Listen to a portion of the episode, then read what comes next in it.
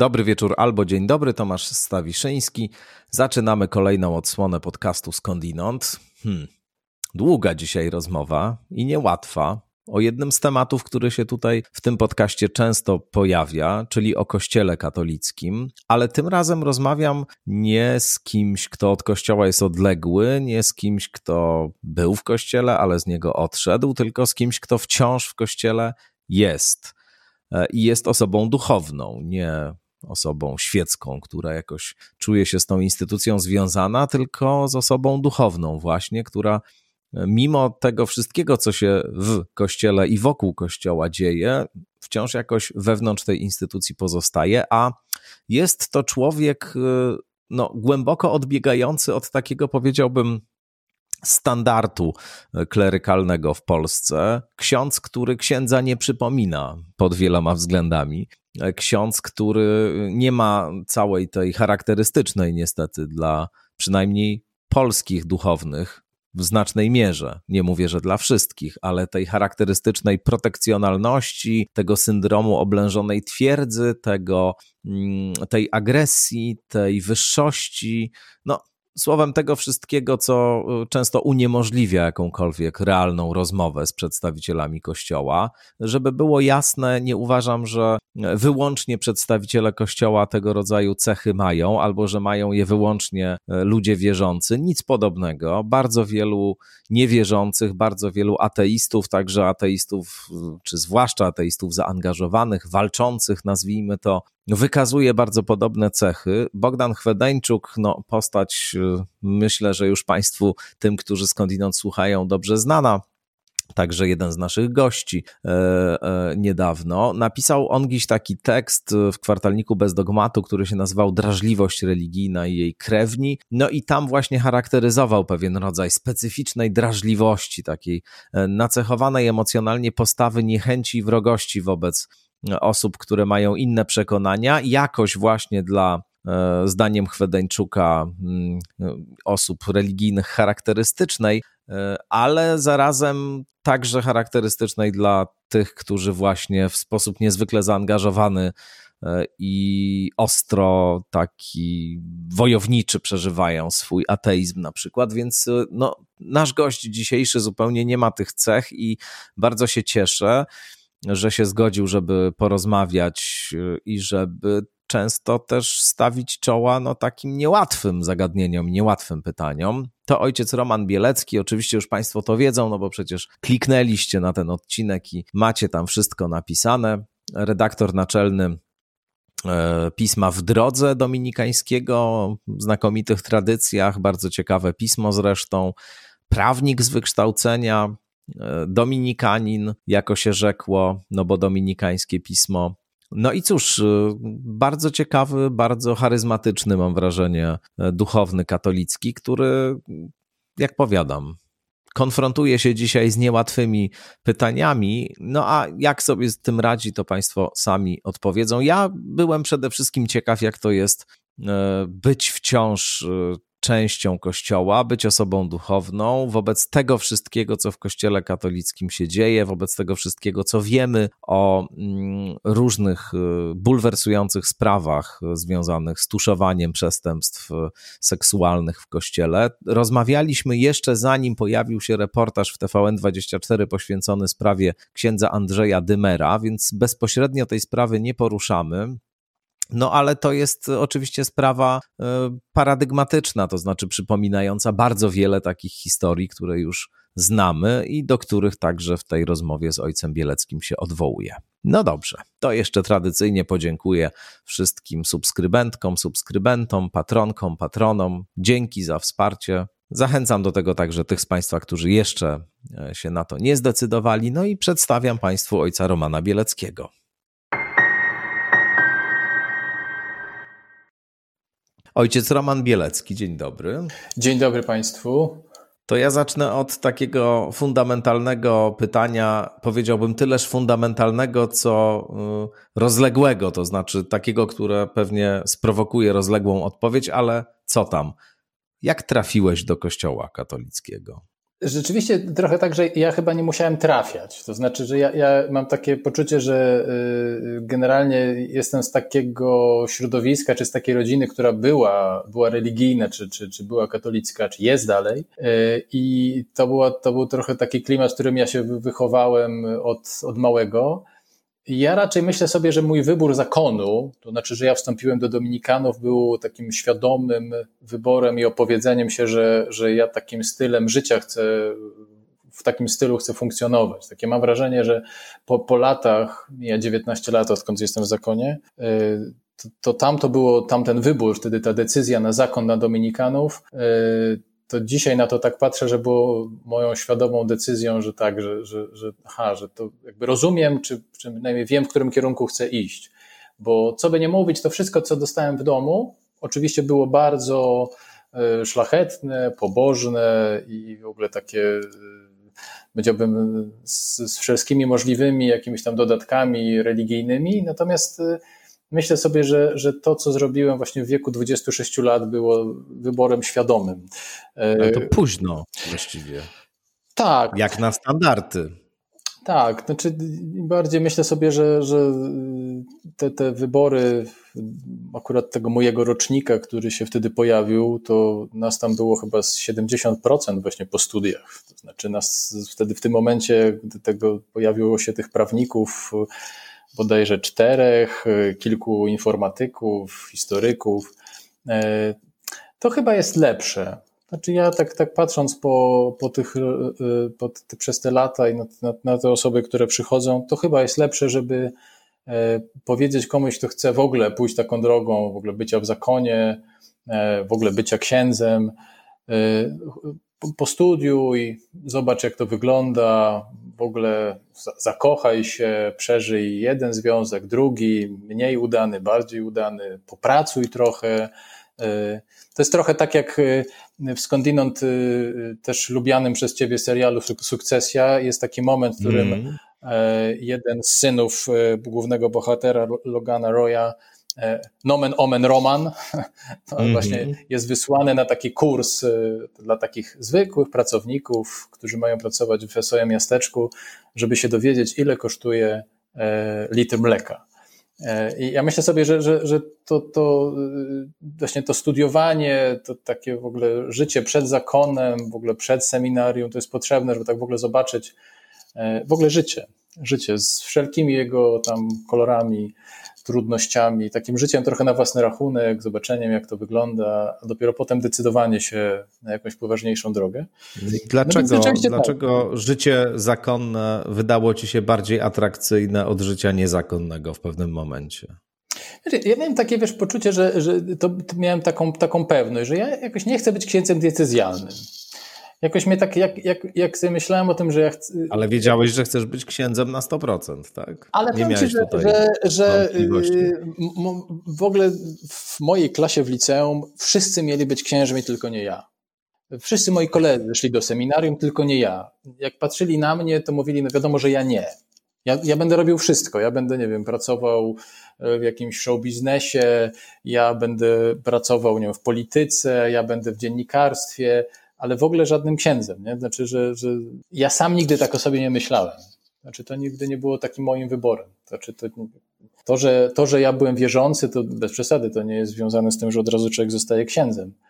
No więc w każdym bądź razie y, mnie to przyszło dopiero na ostatnim roku studiów, a to, to, ja to traktuję w kategoriach właśnie powołania. To znaczy takiegoś studiów takiego głosu wewnętrznego.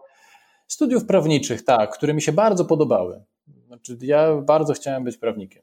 I to nie dlatego, że właśnie takim, takim, takim skojarzeniu takiego, takiego jakiegoś e, cynika właśnie serialowego, który tam rozstawia wszystkich po kątach, mnie po prostu kręciło ustawianie tej rzeczywistości, jakieś orientowanie się logiczne w tym gąszczu przepisów. E, ja skończyłem, skończyłem studia ze specjalnością prawa konstytucyjnego. Bardzo na czasie. Dzisiaj naprawdę byłbym mógł być, być e, bardzo wzięty. Zależy po której stronie bym rzeczywistości oczywiście stał, ale e, no to, to by było bardzo ciekawe właśnie jeszcze w zakresie wolności osobistych, jakie gwarantuje, gwarantuje konstytucja, wolności wypowiedzi tam, tak to doszczegółowione. Natomiast e, nie, dopiero właśnie kończąc studia miałem taki przebłysk I to już kończąc gdzieś ostatnie tam etapy pracy magisterskiej. Może to jednak nie jest to. Ale to nie jest tak, że ja skończyłem studia i od razu się wybrałem do, na furtę klasztorną. E, skończyłem te studia i raczej poszedłem do pracy do kancelarii i, i po prostu, że tak powiem, robiłem zwykłą biurkową robotę. Tam wszystko to musiałem przerobić teorię na, na praktykę i pracowałem w kancelarii najzwykłej w świecie w Rzeszowie. Natomiast miałem taką myśl z tyłu, że to chyba nie jest wszystko. I to, to było takie, no takie bym powiedział, z gatunku takiego, takiego duchowego niepokoju. Wszystko jest, jest mieszkanie, jest praca, jakoś tam się układa, w ogóle jest fajna perspektywa i że to nie jest wszystko. No i to, to, no, no i to taka jest jakby taki gdzieś tam jakiś początek tego, tej, tej, tej decyzji. Muszę powiedzieć, że, że y, ja zrobiłem nawet taką rzecz, że sobie robiłem takie listy, nie? bo to człowiek takie ma takie myślenie, że zrobię sobie taką listę za i przeciw tego, że będę księdzem, to co albo dlaczego nie mam być. Więc nic, nic mi z tego nie wychodziło, żadnego z tego, tego, tego rozliczania.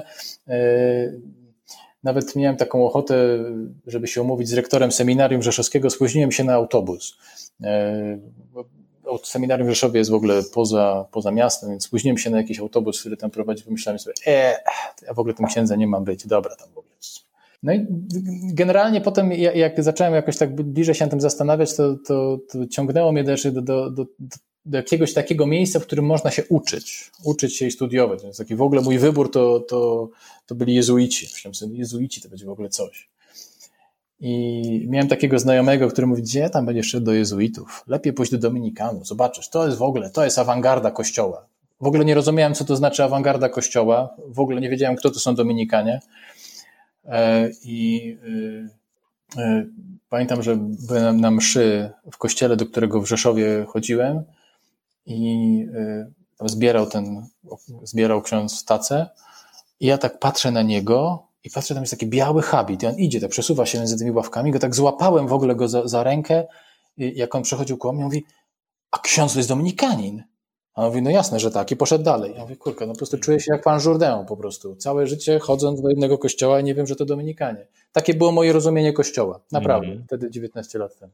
Mówiłeś o tym, że pracując w kancelarii i w ogóle cały czas jakoś jeszcze funkcjonując przed tym etapem księżowsko-kościelnym w swoim życiu, miałeś nieustanne poczucie, że ci czegoś brakuje, że, że to nie do końca jest to, że jeszcze gdzieś coś więcej. A jakbyś to scharakteryzował właściwie? To jakiś rodzaj. E, no, jest to słowo takie używane w języku znaczy, kościelnym, nie, ona, które się nazywa powołanie, ale, ale zastanawiam ona, się, co za tym stoi. Właśnie ja bym powiedział, że to jest raczej takie bycie na swoim miejscu. To znaczy, że, że jakby robisz coś, to ci daje satysfakcję. Nie możesz powiedzieć, że nie, ale tak gdzieś wewnętrznie masz takie poczucie, że jakby nie jesteś na swoim miejscu. To, to, to chyba tak bym opisał tamten stan. I ten moment wyboru to, to było właśnie takie, jakby po, po, po, po czasie zostanie w tym wyborze, to było raczej odnalezienie takiego swojego miejsca. Znaczy, oczywiście ono było, bo to jest ciekawe, że y, zostawia się coś, co też jest jakoś tam kręcące, no bo nie mogę powiedzieć, że, że, że to, co robiłem w tej kancelarii, to, to mnie nie kręciło. No zostawia się coś i, i, idzie się w jakieś miejsce, które nie do końca jest znane. No w ogóle nie, tak, nie, raczej sobie nie wyobrażałem, jak wygląda życie w klasztorze. Natomiast y, y, jednocześnie po czasie odkrywa, że tak, to to jest to. Mimo różnych ograniczeń, mimo tego, że wszystkiego nie będę miał, czy, czy nie mam, to, y, to to jest moje miejsce miejsce, w którym ja jakoś czuję się, może to jest właśnie, nie wiem, czy to do końca jest adekwatne słowo, ale tak spełniony, tak spełniony w tym, co, no w ogóle w, ta, w tym sposobie życia. E, tak, bym to, tak bym to określił. E, to jest o tyle, o, o, tyle, o tyle ważne, tak mi się wydaje, że, że wiesz, mój wybór nie był dokonany w kontrze. To znaczy, że ja nie mówiłem, że mi się nie podoba życie, że ja chcę uciec od tego życia. To, ja to odkryłem dopiero już właśnie w zakonie, jak czytałem Tomasza Mertona, tego amerykańskiego trapistę, który rzeczywiście jakoś tak w ogóle na mnie wywarł duży wpływ, bo, bo jego takie intelektualne podróże e, i jego takie intelektualne Na wschód także między innymi. Na wschód, ale też odnośnie właśnie filozofii, e, kultury, takie, nie wiem, byłem pod wrażeniem jego listów z Czesławem Miłoszem e, i to mi tak uzmysłowiło, że, że wybór dokonywany w takim duchu negatywnym, to znaczy, że e, właśnie nie, nie udaje mi się w życiu, e, nic mi nie wychodzi, w związkach mi nie wyszło, no to idę do zakonu, no to, no to jest bez sensu. Znaczy to, no to nic z tego nie będzie. To jednak, jednak trzeba widzieć ten taki wybór, bym powiedział, między dwoma, dwoma wartościami dobrymi. to jest dobre i to jest dobre, tylko pytanie, gdzie, gdzie jakby będziesz bardziej na miejscu. No i w moim wypadku to jest właśnie po tej stronie, bo wszystko inne było, było bardzo okej. Okay. No właśnie wspominałem o, o tym, że, że moi koledzy z liceum to raczej właśnie mówili, że e, ilość tych dziewczyn, która tam się kręciła wokół mnie, no to w ogóle zawsze była i w ogóle i taka było dosyć towarzyski byłem. Czy dalej mam wrażenie jestem, ale tam to było takie, no, mm. takie normalne. E, no właśnie, ja tak cały czas e, słucham ciebie i, i myślę, że znaczy zastanawiam się, w którym momencie e, włączyć kontekst, który wydaje mi się bardzo istotny w tym wszystkim. To znaczy, ten kontekst różnych e, spraw e, trudnych i ciemnych związanych z Kościołem, które, o których się dowiadujemy systematycznie od wielu, wielu lat, zwłaszcza w ostatnim czasie. Mnóstwo różnych spraw dotyczących tego, jak wewnętrzna polityka Kościoła w odniesieniu na przykład do przestępców seksualnych wyglądała. No i y, ciekawi mnie, czy ty na przykład w tym wczesnym swoim etapie się w ogóle stykałeś z pewnymi y, sytuacjami, które, no nie wiem, opisałbyś jako patologiczne albo negatywne, albo czy w ogóle w jakikolwiek sposób miałeś świadomość, że tego typu rzeczy, które dzisiaj już wiemy, się tam dzieją, czy to było jakoś zupełnie poza Twoją percepcją, a, a, albo może jeszcze jakoś inaczej to wyglądało? No muszę Ci powiedzieć, że y, jakby nie, nie, nie dotknęła mnie żadna taka czarna czy jakaś taka mroczna ręka życia kościelnego, co nie znaczy, że y, jakby o niej nie wiedziałem, aczkolwiek to było w latach 80., to raczej było tak traktowane w kategoriach pewnego rodzaju y, niezdrowej sensacji, tak bym powiedział. No ja, ja jestem ze Stalowej Woli, znaczy, że ja chodziłem do liceum Stalowej Woli ze Stalowej Woli to, to, to, nie jest też jakaś tajemnica, bo to, to w ogóle zostało powiedziane i w książce, i w niejednym wywiadzie. Ze Stalowej Woli jest na przykład y, Justyna Steczkowska. Justyna Steczkowska i Agata Steczkowska i w ogóle no, wszystkie dziewczyny steczkowskie. Myśmy się tam jakoś mijali ze sobą. Y, I no, to było taką tajemnicą Poliszynela, że właśnie ich tato jest księdzem. Tak, ich tato jest księdzem, znaczy, że znaczy opuścił kapłaństwo, i, i no, no nie dostał tego pozwolenia, nie dostał zwolnienia z sakramentu, co zresztą trwało bardzo długo. E, pan Stanisław dostał to, to, tą zgodę zupełnie inaczej niż teraz, po dwudziestu paru latach e, i po tym jak tą zgodę dostał, to ten ślub został wzięty tam, natomiast on zaraz po tym ślubie jakoś niedługo potem umarł, więc tak jakby no Dzisiaj tak myślę, że, że chyba ta polityka, polityka watykańska jest jednak szybsza. To znaczy, że jednak na takie rzeczy się tak długo nie czeka, nie? To, bo to, to było tak jakby taki czyściec za życia, że trzeba właśnie te dwadzieścia parę lat jakoś tam odsłużyć. Natomiast nigdy mnie to nie spotkało. Ja raczej miałem taką, no chyba taki, taki przywilej spotkania takich y, ludzi w kościele, takich księży bardzo oddanych. I w tym sensie takich, bym powiedział, społeczników, oddanych y, ludziom, problemom ludzi, zarówno od takiej strony sakramentalnej, którzy się tam wykańczali w konfesjonałach, to, to bardzo było poruszające zawsze, e, i, a jednocześnie tacy, którzy by oddali wszystko, co mają, tak, żeby, pomóc, pomóc ludziom. Takie, takie miałem się, doświadczenie parafialne. I no to, to, to było naprawdę takie, jak dzisiaj o tym myślę, próbowałem sobie to kiedyś tak od, czy, czy ja tam spotkałem właśnie kogoś takiego, kto nie wiem, no, był pijany, albo nie wiem, właśnie molestował, albo właśnie miał kogoś na boku. No, oczywiście też trzeba przyznać, no, ja taki byłem dosyć e, w tych latach młodzieńczych, e, taki powiedziałbym pobożnie naiwny, w tym sensie, że raczej tam nie. Wyobrażałem sobie, że tak może być, e, chociaż moi rodzice bardzo chronili takie mówienie o księże, że to tak w ogóle nie wypada myśleć, że coś takiego może się zdarzyć. Myśmy raczej, w, raczej dopuszczali taką, że to jednak był przełom 80., 90. lat, natomiast mnie osobiście nie. E, podobnie zresztą w, w życiu zakonnym, jak, jak, jak, już tam przez te lata, jak przebrnąłem, no to jak mówisz o tym, w którym momencie człowiek się orientuje. Nie wiem, mam taką metaforę trochę jak z, z małżeństwem. To znaczy, że jakby człowiek wszystko wiedział na początku, co go może spotkać, to nie wiadomo, czy by w to małżeństwo wchodził. I można powiedzieć, że tak, tak, tak, tak myślę sobie, że to, to ty możesz coś więcej powiedzieć, że to jest y, w miarę kolejnych lat, to jakby człowiek odkrywa różne poziomy i jakby jest gotowy na to, żeby się z nimi zmierzyć. Ja, ja raczej w tych kategoriach myślę, że y, gdybym ja na początku wiedział to, co wiem dzisiaj o zakonie, o niektórych braciach, to, to w tym sensie to nie jest tak, że, że to nie chodzi znowu o taką rzeczywistość, y, powiedział, jakąś e, kryminalną, bo to nie raczej nie tak, tylko to jest, że patrzysz na tych ludzi trochę na ambonie, w internecie, w telewizorze, oni są dla ciebie jakoś absolutnie niedosięgli, tacy w ogóle, tacy, tacy ludzie, ikony, e, jesteś w nich słuchany i nagle poprzez to wejście do Dominikanów, oni się stają twoimi kolegami, twoimi braćmi, w ogóle z nimi jesteś, z nimi się stykasz. I okazuje się trochę, że oni tam w tym telewizorze to są tacy fajni, ale na co dzień to są nie do zniesienia.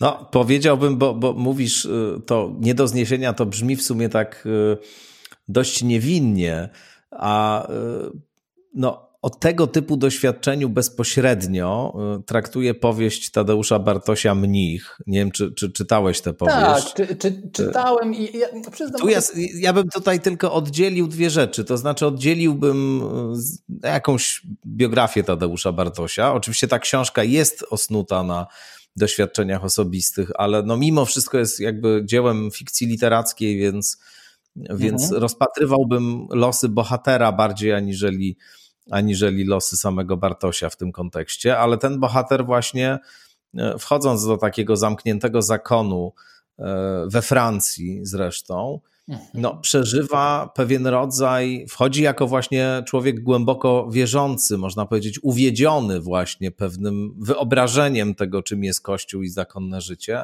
no i styka się z takim bardzo ludzkim światem, zamkniętym, odizolowanym od rzeczywistości zewnętrznej, bardzo mocno właśnie skoncentrowanym na tych figurach religijnych, których bardzo takie twarde hierarchie władzy obowiązują, a metodą sprawowania tej władzy często jest manipulacja i, i przemoc psychiczna.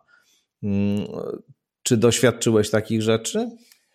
No, y, wiesz, muszę powiedzieć, że, że ja, ja... Wiem, że jest ci niezręcznie zapewne nie, nie, nie. odpowiadać na znaczy, takie pytanie, ja więc... powiem ci tak, że... że bo, bo, Ale mnie to po prostu nie, naprawdę wszystko taka, bardzo ciekawi. Moja odpowiedź jest, bo najpierw powiem ci dwa słowa, tu jeszcze odnoszę się do, do książki Tadeusza Bartosia, bo y, to był mój wykładowca. E, e, jeszcze to w moje początki życia zakonnego, to, to jeszcze Tadeusz był, był w zakonie ja muszę powiedzieć, że to był jeden z najlepszych wykładów. I mówię to bez kokieterii. To może on tego będzie hmm. słuchał, może nie. Natomiast ja, ja naprawdę bardzo lubiłem wykłady ze świętego Tomasza, które on prowadził. Niewiele, bym powiedział, notatek z, z życia seminaryjnego mi zostało, natomiast jego mi zostały. Tak, muszę powiedzieć, to, to mnie to dużo dało, takiego spojrzenia całościowego, jakiegoś takiego e, schematu myślenia wokół Tomasza, czy takiej próby e, implementowania tego świętego Tomasza do rzeczywistości XX i XXI wieku. Natomiast z książką miałem trochę kłopot, ponieważ y, tak, mnie trochę brakowało takiego, takiej, takiego pogłębienia charakteru głównego bohatera. To znaczy, że ja nie mogłem się z nim utożsamić. Ja miałem taką hmm. trudność, że on trochę za szybko tak przemyka przez te różne wydarzenia i trochę nie widzę tego wewnętrznego dramatu, który jest opisany, ale ja nie potrafię sobie z nim jakoś poradzić, bo jest to wszystko dla mnie zbyt szybkie, takie bym chciał komiksowe. Y, wiesz co, wydaje mi się, że ja byłem w takim. Y, nie powiem, że się na to nie zrzymałem, w tym sensie, że ja miałem, nie wiem, 28 czy 29 lat, podobnie jak kilku moich współbraci z roku, i trochę byliśmy traktowani momentami y, jak chłopcy w krótkich spodniach, tak właśnie, że, że mm, pewne rzeczy już nam nie trzeba było tłumaczyć odnośnie w ogóle życia i odpowiedzialności za życie. Mm, myśmy też raczej od razu tak komunikowali, że nasz wybór jest wyborem świadomym, że my naprawdę wiemy, cośmy zrobili. Znaczy, y, jakby nie, nie, tyle nas y, uwiódł zakon, tylko to, że my rzeczywiście chcieliśmy być w takim miejscu. To znaczy, że mam, mieliśmy taką głębokie przekonanie, że zostawiamy różne rzeczy, te nasze prace, te nasze zaangażowania, idziemy, y, żeby rzeczywiście y, tak na całego oddać się Ewangelii. Tak naprawdę. I, i to, to, to nas bardzo trzymało, w takim sensie, że nam pozwalało też przekroczyć różnego rodzaju absurdy. No bo to co by nie powiedzieć, wiesz, znaczy Dominikanie, myślę, że na tle kilkunastu zgromadzeń zakonnych, które znam, nie wszystkich, ale, ale na, na tym tle to tak bym powiedział, to jest taki raczej zakon oświecony, użyję takiego określenia. To jest taką, bym powiedział, y, to znaczy, że y, jednak kładzie się dość duży nacisk na osobistą wolność i dojrzałość taką człowieka. Dość dużo się na tym, przynajmniej już za naszych czasów, nad tym dużo pracowało, bo trudno byłoby o tym też nie, jakby tego nie, nie widzieć. Znaczy, że człowiek ma emocje, ma przeżycia, że to tak nie wystarczy powiedzieć tak, jak powiedział, na zasadzie wolitywnej, że tak ma być i koniec. Myśmy się raczej domagali jakiegoś tłumaczenia, zrozumienia, decyzji, po co to jest, dlaczego tak jest E, byliśmy, tacy bym powiedział, w tym bardzo niepokorni. E, co często spotykało się z takimi właśnie różnymi kąśliwymi uwagami też przełożonych. Aczkolwiek ja mam takie poczucie, że, że to było dobrze odbierane. W tym sensie, że, że właśnie ta awangardowość życia dominikańskiego, o której mówiłem, jest taka właśnie związana z taką przestrzenią też wolności i odpowiedzialności. Brzmi po prostu jak tytuł jakiejś książki, ale, ale tak. E, no właśnie. Hmm.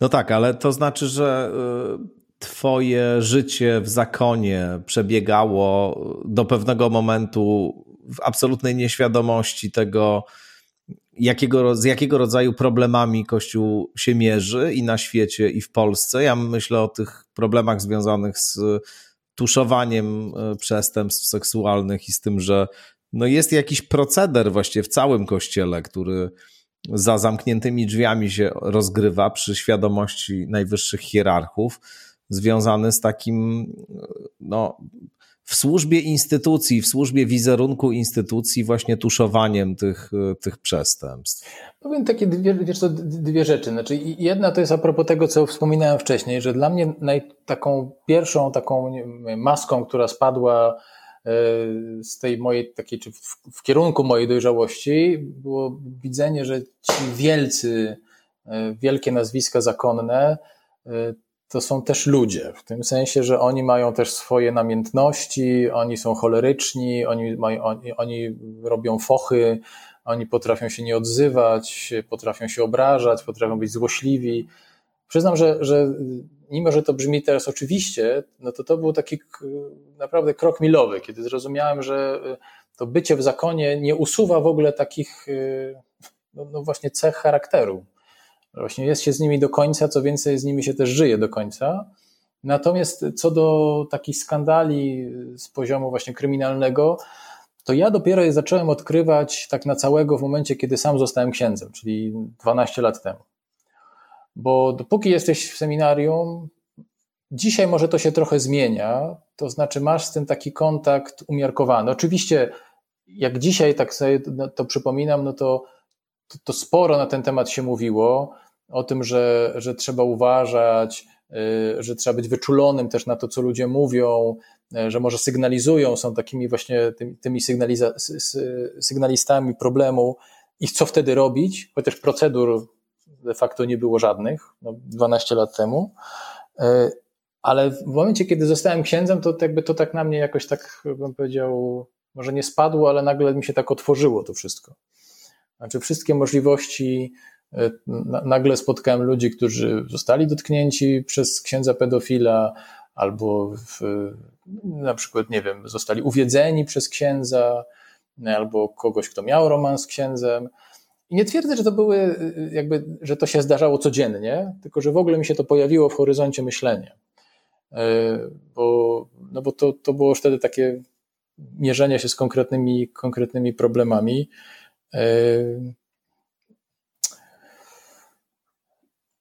No przyznam, że to po prostu mi towarzyszy, wiesz, no tak cały czas, nie? To nie, nie, nie mogę powiedzieć, że, że nie, nie, mam takich, nie mam takich historii. Yy, yy, dzisiaj paradoksalnie, nie wiem, czy no chyba jest łatwiej to zgłaszać, chociaż nie wszyscy są na to gotowi, bo jak wiadomo, w momencie, kiedy, kiedy ja się o tym dowiaduję w konfesjonale, y, a najczęściej się wtedy dowiaduję, y, to nie jest tożsame z tym, że ktoś mi to powie poza spowiedzią.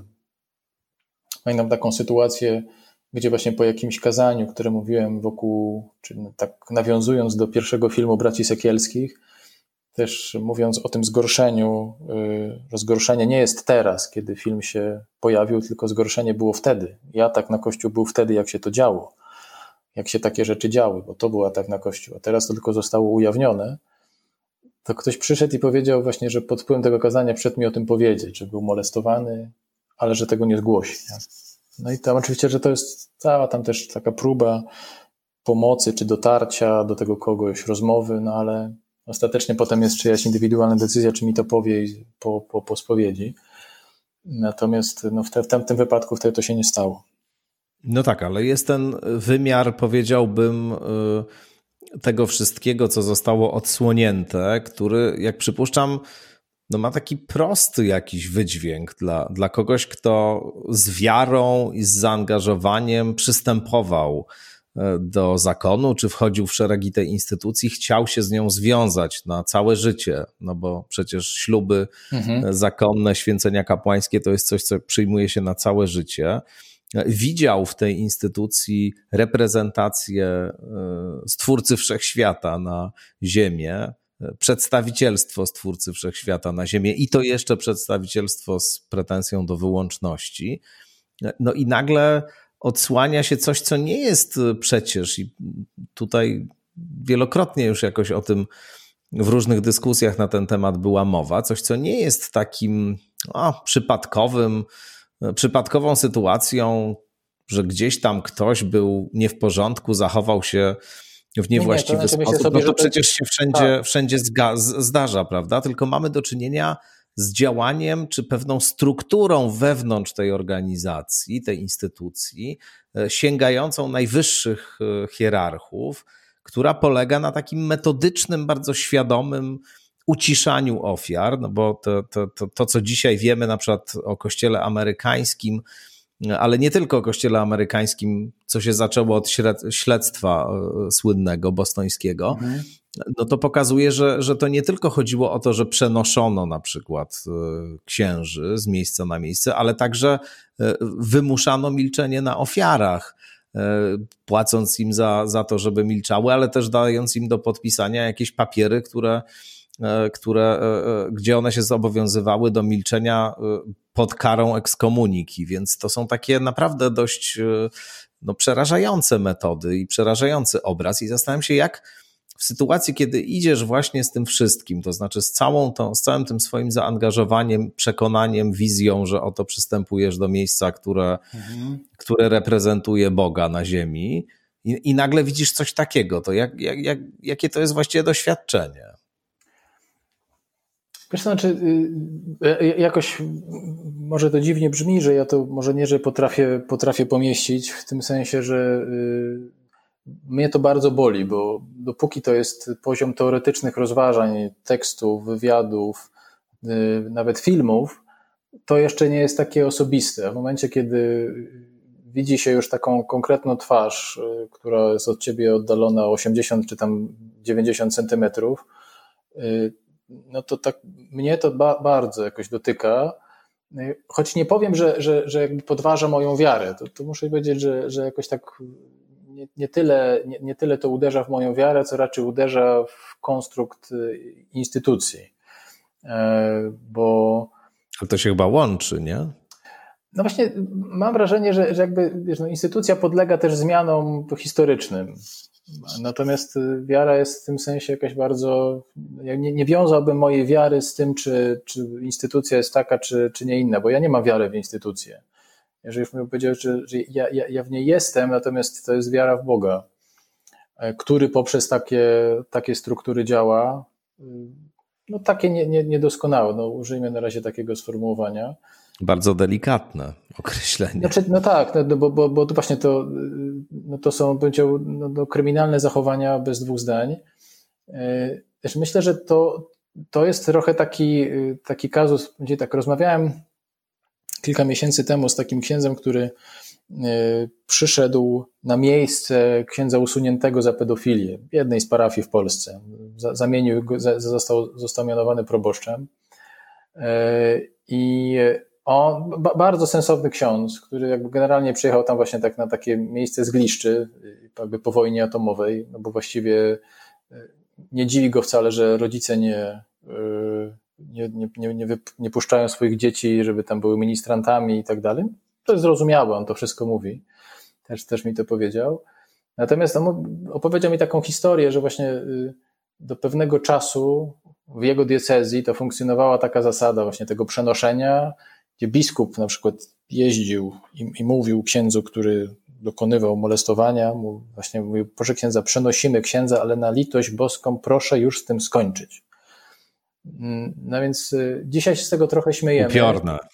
Tak, właśnie to jest upiorne, bo to też pokazuje, że y, w naszym rozumieniu y, takim wewnętrznym kapłaństwa, czy w ogóle bycia księdzem, tak, myśmy trochę pogubili taki wątek ludzki. E, i że to te, te potem wykwity, no bo to dokładnie o to chodzi, takie wykwity myślenia o tym, że jak już ktoś jest księdzem, to, to ta łaska Boga to mu ze wszystkim pomoże, no to jest naprawdę gwóźdź do trumny, no bo, bo nie pomoże. E, kilka miesięcy temu, to tak, mieliśmy taką rozmowę z panią Barbarą Smolińską, terapeutką, która się też zajmuje w tej w Warszawie, która jest e, zaangażowana w tę akcję właśnie zranieni w kościele. Ona taką w tym wywiadzie powiedziała taką rzecz, właśnie którą ja przepuszczałem, chociaż nie umiałem jej ubrać, mówiąc o tym, że, że to ten aspekt pedofilski to jest właśnie pokłosie tego, że nikt nie uczy księdza, y, czy w ogóle nie pracuje z księdzem w zakresie jego relacji z dorosłymi ludźmi, a w szczególności z dorosłymi kobietami. Y, ksiądz nie potrafi sobie dać rady z tym, jak y, nawiązywać normalne, dorosłe relacje z dorosłymi ludźmi. I dla niego nagle partnerami stają się, w cudzysłowie partnerami są właśnie dzieci czy nastolatkowie, którzy są od niego zależni, od niego tam 30-40-letniego dorosłego mężczyzny. I że y, no, to trzeba diametralnie zmienić, bo jak myślimy oczywiście o, o pedofilii, to mówimy z jednej strony o skutkach, ale trzeba myśleć o przyczynach, to znaczy systemowym, systemowej zmianie na poziomie seminarium. Więc ja miałem, może dlatego Ale też, że, że ja. Mogę wejść ci w słowo jeszcze? Tak, bo tak. to jest bardzo ważny moment, bo wszystko to jest prawda, co, co powiedziałeś. Czyli właśnie ten mechanizm, który no, powoduje, że jakiś rodzaj niedojrzałości emocjonalnej się utrwala u, u znaczy, pewnej myślę, że części. gigantycznej niedojrzałości. To od razu, no właśnie. Od razu, jeżeli, jeżeli ktoś nas słucha, to, to może to sobie sprawdzić na zasadzie testu. To znaczy, mm. rozmawiając ze swoim księdzem w parafii, czy w ogóle rozmawia, to proszę zobaczyć, y, jak się ten ksiądz zachowuje. Czy on patrzy w oczy, czy patrzy w ziemię. Bo to nie, jest no, bardzo wiesz... charakterystyczne. To, to znaczy, że, że nie mówię, że to jest test na, na pedofilię, tylko pokazujący no, też ogromną jakąś wewnętrzną niedojrzałość. Znaczy, że, że no, w rozmowie nie wiem, z kobietą to ja spuszczam wzrok. Nie? Y, no Wiesz, to, to, że spuszczasz wzrok, to, to, to jest jedna. Czy ty akurat nie spuszczasz wzroku? Ale, ale i, i, właściwie ja nie mam, co jest też niezwykłym doświadczeniem, muszę ci powiedzieć, y, nie mam rozmawiając z tobą w ogóle poczucia, że rozmawiam z księdzem, a jest coś właśnie bardzo charakterystycznego w takim modus operandi księżowskim, polskim. Myślę, że, że jakoś specyficznie polskim też dodatkowo jeszcze, a, a ty tego w ogóle nie masz i to jest bardzo ciekawe i dobre doświadczenie, żeby móc w ogóle z tobą tak e, normalnie rozmawiać i nie mieć takiego poczucia, że jest się poklepywanym po plecach, albo że jest się traktowanym z góry, albo że właśnie jest się w jakiejś takiej dziwnej, dziw, dziwnej interakcji, w której ktoś e, E, sam siebie ustawia na jakichś zupełnie innych prawach niż, e, niż, niż, niż ty. A to jest e, bardzo charakterystyczne właśnie dla, dla, dla przynajmniej dla moich interakcji z księżmi katolickimi, ale to jest jedna rzecz, to co powiedziałeś. To jest pewna warstwa, powiedziałbym, indywidualnej psychologii tych osób i oczywiście takiego poukładania tej przestrzeni, w której oni pracują i takiego zadbania o ich, nazwijmy to, formację, czy o ich rozwój y, psychoemocjonalny, psychoseksualny, żeby oni nie stanowili y, bezpośredniego zagrożenia y, po pewnym czasie dla, dla, dla albo, albo od samego początku dla ludzi, którzy są oddawani im pod opiekę i którymi oni mają się opiekować. Ale druga rzecz to jest to, w jaki sposób funkcjonuje sama instytucja jak instytucja ustawia sobie priorytety, to znaczy jak rozumie samą siebie i jak pewne wartości są w niej rozmieszczone. I to chyba, co jest najbardziej takie uderzające w tych wszystkich historiach opisywanych przez różnych autorów. Już w tej chwili kilkanaście, kilkadziesiąt książek tak, przecież tak. o tych wszystkich sprawach powstało.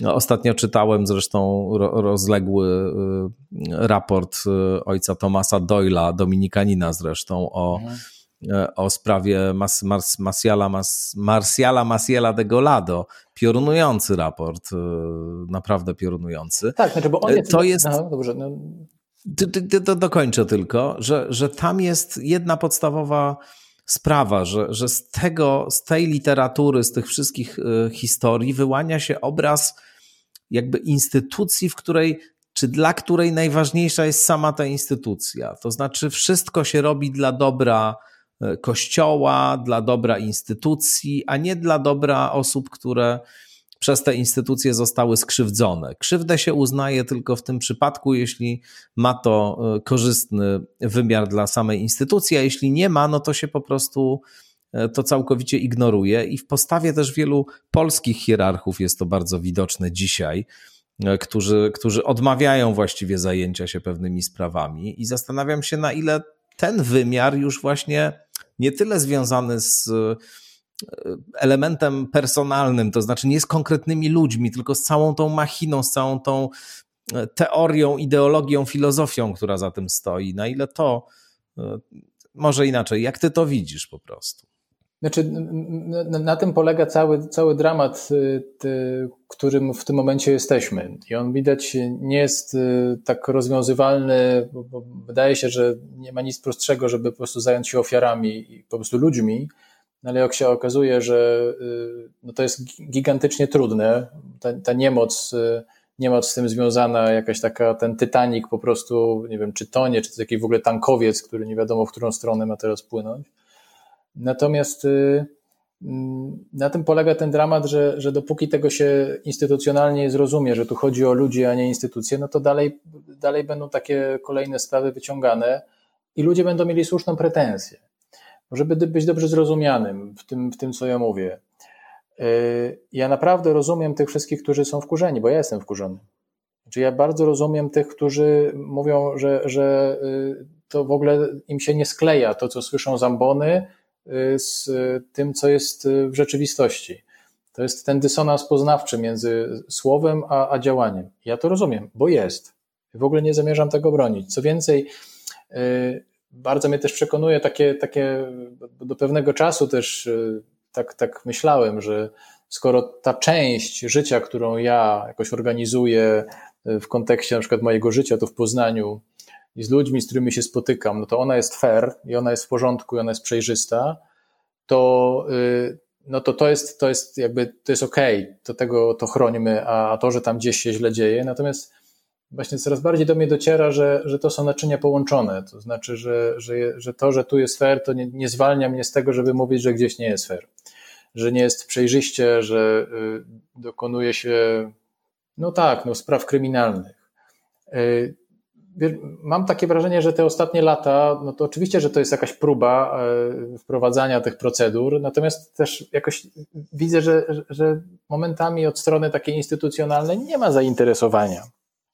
Bo chociażby ta akcja, o której tu przed chwilą wspomniałem, zranieni w kościele, no to ona nie jest tak, że ona się przebija i plakaty z tym telefonem, na który każdy może zadzwonić, bo to tylko tyle, tak? Tylko tyle, tak? tak bardzo banalny, prosty gest, żeby je powiesić tam przy y, jakichś y, salkach, czy nie wiem, jakiejś tablicy informacyjnej, nic więcej.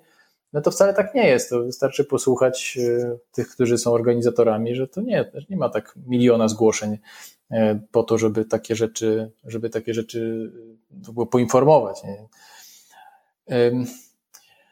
Wiesz, no, osobiście jest mi z tym, z tym ciężko w tym sensie, że zdaję sobie sprawę, że y, z jednej strony mam poczucie właśnie bycia w tym miejscu, w którym jestem i to jest moje miejsce, ale że jednocześnie no, przypada to moje bycie tutaj na takie czasy, które um, o to dobre imię to trzeba, to jakby nie dostanę tego dobrego imienia z automatu. Może dlatego też, tak jak mówisz o tym, że rozmawiamy normalnie, nie wiem, dla mnie to jest oczywiste. No, nie, nigdy nie, nie, nie, staram się używać takiego argumentu, że skoro tam jestem księdzem, to nie wiem, będziemy rozmawiać jakoś inaczej. Natomiast, y, że no, autorytet trzeba sobie wypracować. Nie dostaje się go z automatu w momencie, nie wiem, święceń czy wstąpienia do seminarium. Y, I to jakoś moje czyny świadczą o tym autorytecie. Tak one będą, będą tym weryfikatorem i moje odniesienie do, do, do ludzi. E, wydaje mi się, że, że e, no niestety nie jestem tutaj takim optymistą. To znaczy, mam takie wrażenie, że, że, ten, że ten statek tak na razie dryfuje w złą stronę. To znaczy, właśnie, że, że każdy mówi, że jest źle, ale na poziomie instytucji, no to to tak, to jest taka mgła. No. No tak, ale mnie cały czas nurtuje pytanie, dlaczego być w takim razie w kościele, to zna, akurat w kościele, jeśli mamy, czy masz teraz też już całą tę wiedzę na temat tego, co tam się w kościele działo i dzieje pewnie jeszcze w różnych miejscach, jeżeli masz też insiderską wiedzę, która jest y, zapewne innego rodzaju, aniżeli ta wiedza, którą dysponujemy my, którzy Kościoła od wewnątrz nie znamy, no poza tymi doniesieniami, które mamy od ludzi, którzy z Kościoła po prostu odeszli i teraz o tym opowiadają, no to dlaczego właściwie trwać akurat w tym miejscu, w tej instytucji, a nie na przykład gdzieś indziej? No bo ostatecznie Ewangelia i Jezus Chrystus to nie jest coś, co y, ekskluzywnie, wyłącznie do Kościoła katolickiego dzisiaj należy, tylko przeciwnie, jest to dość powszechne dobro kulturowe i można w różnych innych e, chrześcijańskich wyznaniach, w różnych innych instytucjach, w różnych innych miejscach za Jezusem podążać i za Ewangelią. No to po co akurat Kościół katolicki? Ja tego przyznam, nie rozumiem, ale może mi wytłumaczysz. No muszę powiedzieć, że to chyba jest jednak doświadczenie osobiste. Tak, w tym sensie, że, że chyba nie, nie, nie ucieknę od takiego odwołania się y, bardzo subiektywnego. To znaczy, że tak jak mówiłem y, przed momentem, mm, to, że ja się y, dowiaduję, czy dowiedziałem o takich, a nie innych y, problemach nie tylko Kościoła globalnego, ale także mojej wspólnoty, w sensie Dominikanów, to bardziej mi urealniło to życie, w którym jestem, natomiast jakoś nie osłabiło sensowności miejsca, w którym jestem. Tak drogi, którą, którą wybrałem, czy decyzji, y, którą, której się podjąłem i której staram się być, y, no, tak jak potrafię, wierny, bo to jest, ja, ja, to, ja to definiuję trochę w takich kategoriach drugiego powołania. Przepraszam, że użyję teraz takiego konfesyjnego języka, ale to jest trochę, nie wiem, no, porównując to, przepraszam, to jest bardzo nie, nieadekwatne, ale niech, niech to porównanie będzie. E, to trochę jak z małżeństwem, jak po latach okazuje się, że już trochę o sobie wiemy, znamy swoje słabości, znamy swoje słabe przyzwyczajenia i, i trochę pojawia się takie pytanie, no to kontynuujemy to dalej, czy, czy się rozchodzimy? Słuchaj, mogę wejść tak. w słowo, bo to jest dobry przykład, ale myślę, że trochę osłabiłeś y, analogię do tej sytuacji, o której mówimy, bo ja bym to widział raczej inaczej. Ja bym to widział tak, że po latach, będąc z kimś w małżeństwie, myśląc o tym kimś, no, że jest taki, mhm. no, a taki, znając go, jak ci się wydawało, funkcjonując z nim na co dzień, nagle odkrywasz, że ten ktoś prowadził zupełnie inne życie, że miał jakiś inny życiorys, alternatywny, gdzie dokonywał czynów y, no, bardzo drastycznych, niezgodnych z prawem, krzywdził innych, a ty o tym w ogóle nie wiedziałeś. On się prezentował jako e, niemal ideał człowieka, ale cały czas cię oszukiwał. No więc to jest jednak inna sytuacja i takie historie też się zdarzają, no i te związki się po prostu rozpadają wtedy, ale, ale myślę, że to, co my dzisiaj na temat Kościoła wiemy, czego się dowiedzieliśmy, to jest tego rodzaju e, raczej sytuacja, a nie taka, że no, wiesz, masz już po długim związku e, inną wiedzę o człowieku, aniżeli ta, która bierze się z pierwszego zauroczenia. No ale z drugiej strony, no to jest taki przykład, Mydzioł, y, on jest oczywiście y, dobry, chociaż, chociaż skrajny, no bo równie dobrze mógł tą historię powiedzieć w ten sposób, że jesteśmy już po, po iluś tam latach związku, raczej dowiadujemy się, że no chyba on nie zgubi tego brzucha, będzie taki, taki miał, a ona nigdy nie będzie supermodelką, będzie inna. I, no i to jest tak, tak, ta, taka sama historia, to znaczy takiego pytania, no to, to, no to co dalej? Znaczy, bo oczywiście to, to jakby nie, nie, nie powoduje, że ja odwracam głowę od skandali kryminalnych i mówię, że ich nie ma, bo są i co więcej, ja jeszcze znam ludzi, którzy zostali przez nie dotknięci.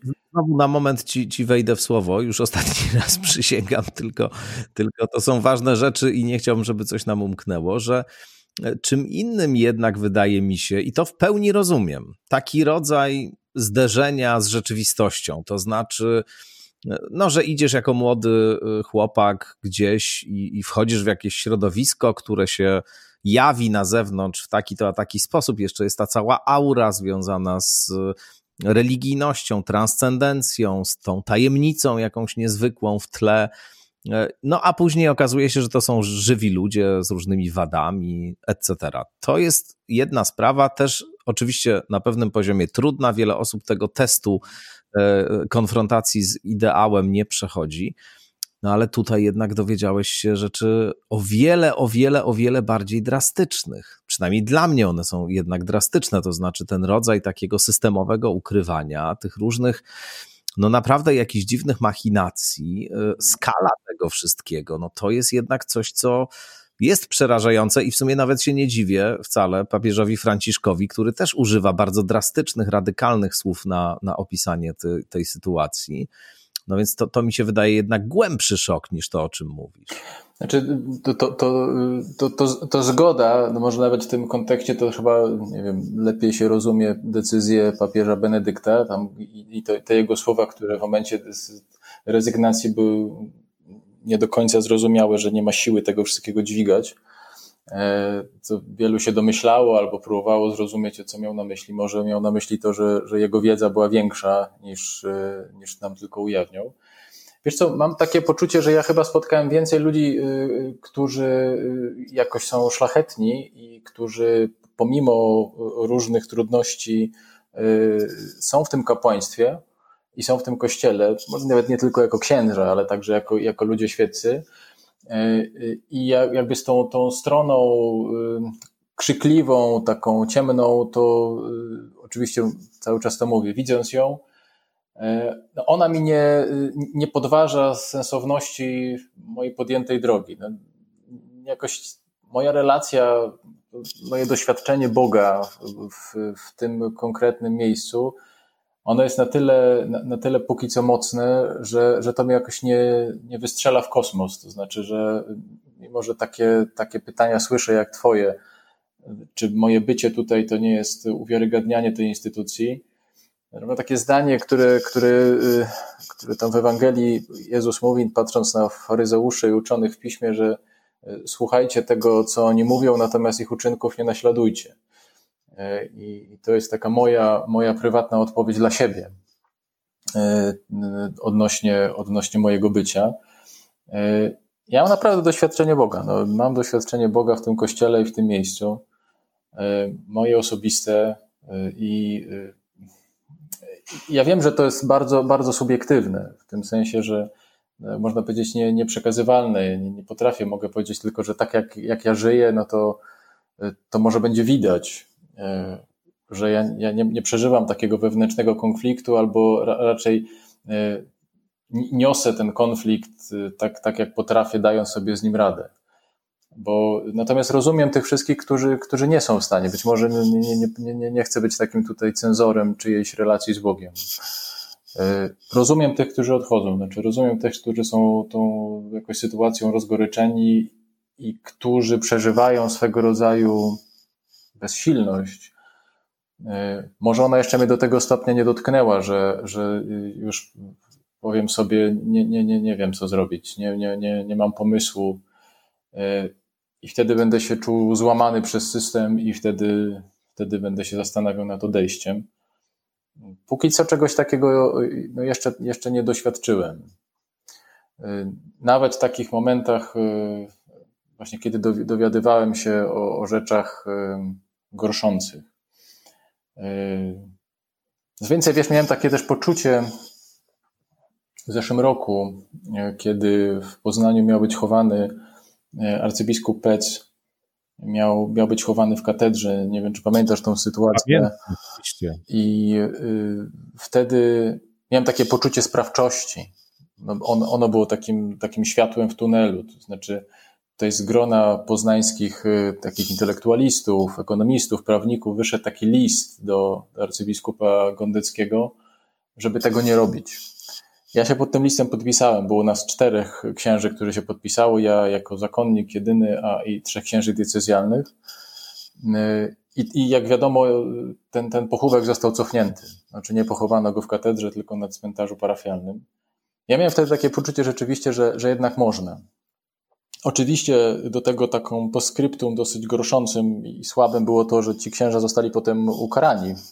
Ja nie, bo nade mną nie miał arcybiskup takiego, takiej władzy. Y, ja też nie miałem żadnych, y, żadnych docinków ze strony moich współbraci czy mojego przełożonego prowincjała, ale tam to wtedy było takim, takim ważnym punktem, takim miejscem czy, czy, czy wydarzeniem, które, które mi pokazało, że, że no jednak można, że nacisk ma sens. No tak, ale mówisz o tej e, karze i zastanawiam się, na ile osoby, które w czymś takim uczestni- w tym przedsięwzięciu uczestniczyły i później zostały ukarane, teraz mogą powiedzieć, że następnym razem też by coś takiego zrobiły. Że to, bo, to są takie mechanizmy, które które jednak funkcjonują. Znaczy, wiesz, znaczy, jeżeli, jeżeli, jeżeli miałem powiedzieć, my ten to przejście między myśleniem korporacyjnym a wspólnotowym, my tego nie, nie zrobiliśmy. My dalej myślimy w kategoriach my w sensie jako, jako księża, czy jako instytucja taka administracyjna kościoła, no to, to, to, to jest przed nami. I my cały czas myślimy w kategoriach e, korporacyjnych, e, właśnie wziętych e, żywcem z jakiejś, z jakiejś firmy zatrudniającej kilkanaście tysięcy ludzi, i obrony dobrego imienia. Więc paradoks przecież polega na tym, że, że e, my nie bronimy dobrego imienia, my się dokładamy do złego imienia. No natomiast, natomiast e, no ja mam poczucie, że, że jednak to, to co, czym jest Ewangelia, i, jaka jest Ewangelia i kim jest Ewangelia Jezus Chrystus ma sens, także ma sens w, w tym kościele. No nie wiem, mo, może się narażam na śmieszność, może ktoś tego będzie słuchał i, i powie, że jestem właśnie głupim, naiwnym, i y, no, że jestem pożytecznym idiotą, dzięki, dzięki któremu tacy ludzie jak, nie wiem, Janiak, y, nie wiem, funkcjonują. Może tak jest. Może się dowiem tego po za kilka lat i, i wtedy, nie wiem, będę mówił, to był mój błąd, przyznaję się do niego. Natomiast na dzień dzisiejszy, mając bardzo jasną ocenę tych zachowań, czy tam właśnie w decyzji gdańskiej, czy kaliskiej, czy, czy nie wiem, koszalińskiej, czy szczecińskiej, to no, jednocześnie mam poczucie, że, że to, co robię, ma sens. Znaczy, że, że ten kontakt z ludźmi, który mam i, i te, te sprawy, które jakoś tam prowadzę, mają sens. Wiesz, rozmawiałem e, tutaj całkiem niedawno e, z profesorem Stanisławem Obirkiem, mhm byłym jezuitą, mhm. ale człowiekiem cały czas zainteresowanym Kościołem mhm. katolickim i często na ten temat się wypowiadającym i piszącym też dużo. I rozmawialiśmy o sprawie Degolado, Marsjala mhm. Marsjala Degolado. To było po, bezpośrednio zainspirowała mnie do tej rozmowy lektura książki Franki Giansoldati Demon w Watykanie. To jest książka, mhm. która się w 2018 roku ukazała nakładem WAB. I miałem taką, yy, znaczy przeżyłem przede wszystkim wstrząs po lekturze tej książki, przyznam szczerze, bo yy, to jest opowieść o takim niezwykle zręcznym manipulatorze, właśnie takim ludzkim drapieżniku, no tak. niewątpliwie osobowości psychopatycznej, narcystycznej, też człowiekiem, o człowieku z rozlicznymi problemami w sferze seksualnej który y, miał oczywiście niezwykłą umiejętność wywierania wpływu na ludzi i z niej chętnie korzystał, ale zrobił też jakąś niesamowitą karierę w kościele. No, stał się jednym z takich w ogóle najważniejszych ludzi kościoła w pewnym momencie. I kiedy to czytałem, to na początku miałem taki odruchowy, odruchową reakcję, żeby powiedzieć, że to jest właśnie w jakimś sensie dla kościoła specyficzne, że tacy ludzie karierę w nim robią, ale później sobie uświadomiłem, że to jest jakoś też specyficzne w ogóle dla kultury, w której żyjemy. To znaczy, Degolado nie tylko w kościele był skuteczny, ale i poza kościołem odnosił e, porównywalne, porównywalne sukcesy. Zresztą prowadził dwa równoległe żywoty jeszcze poza żywotem księżowskim. Miał dwie żony, jedną w Meksyku, drugą w Hiszpanii, które w ogóle nie wiedziały ani o sobie, ani o tym, że on jest katolickim księdzem i to jednym z najważniejszych, tylko miał alternatywne różne opowieści o sobie.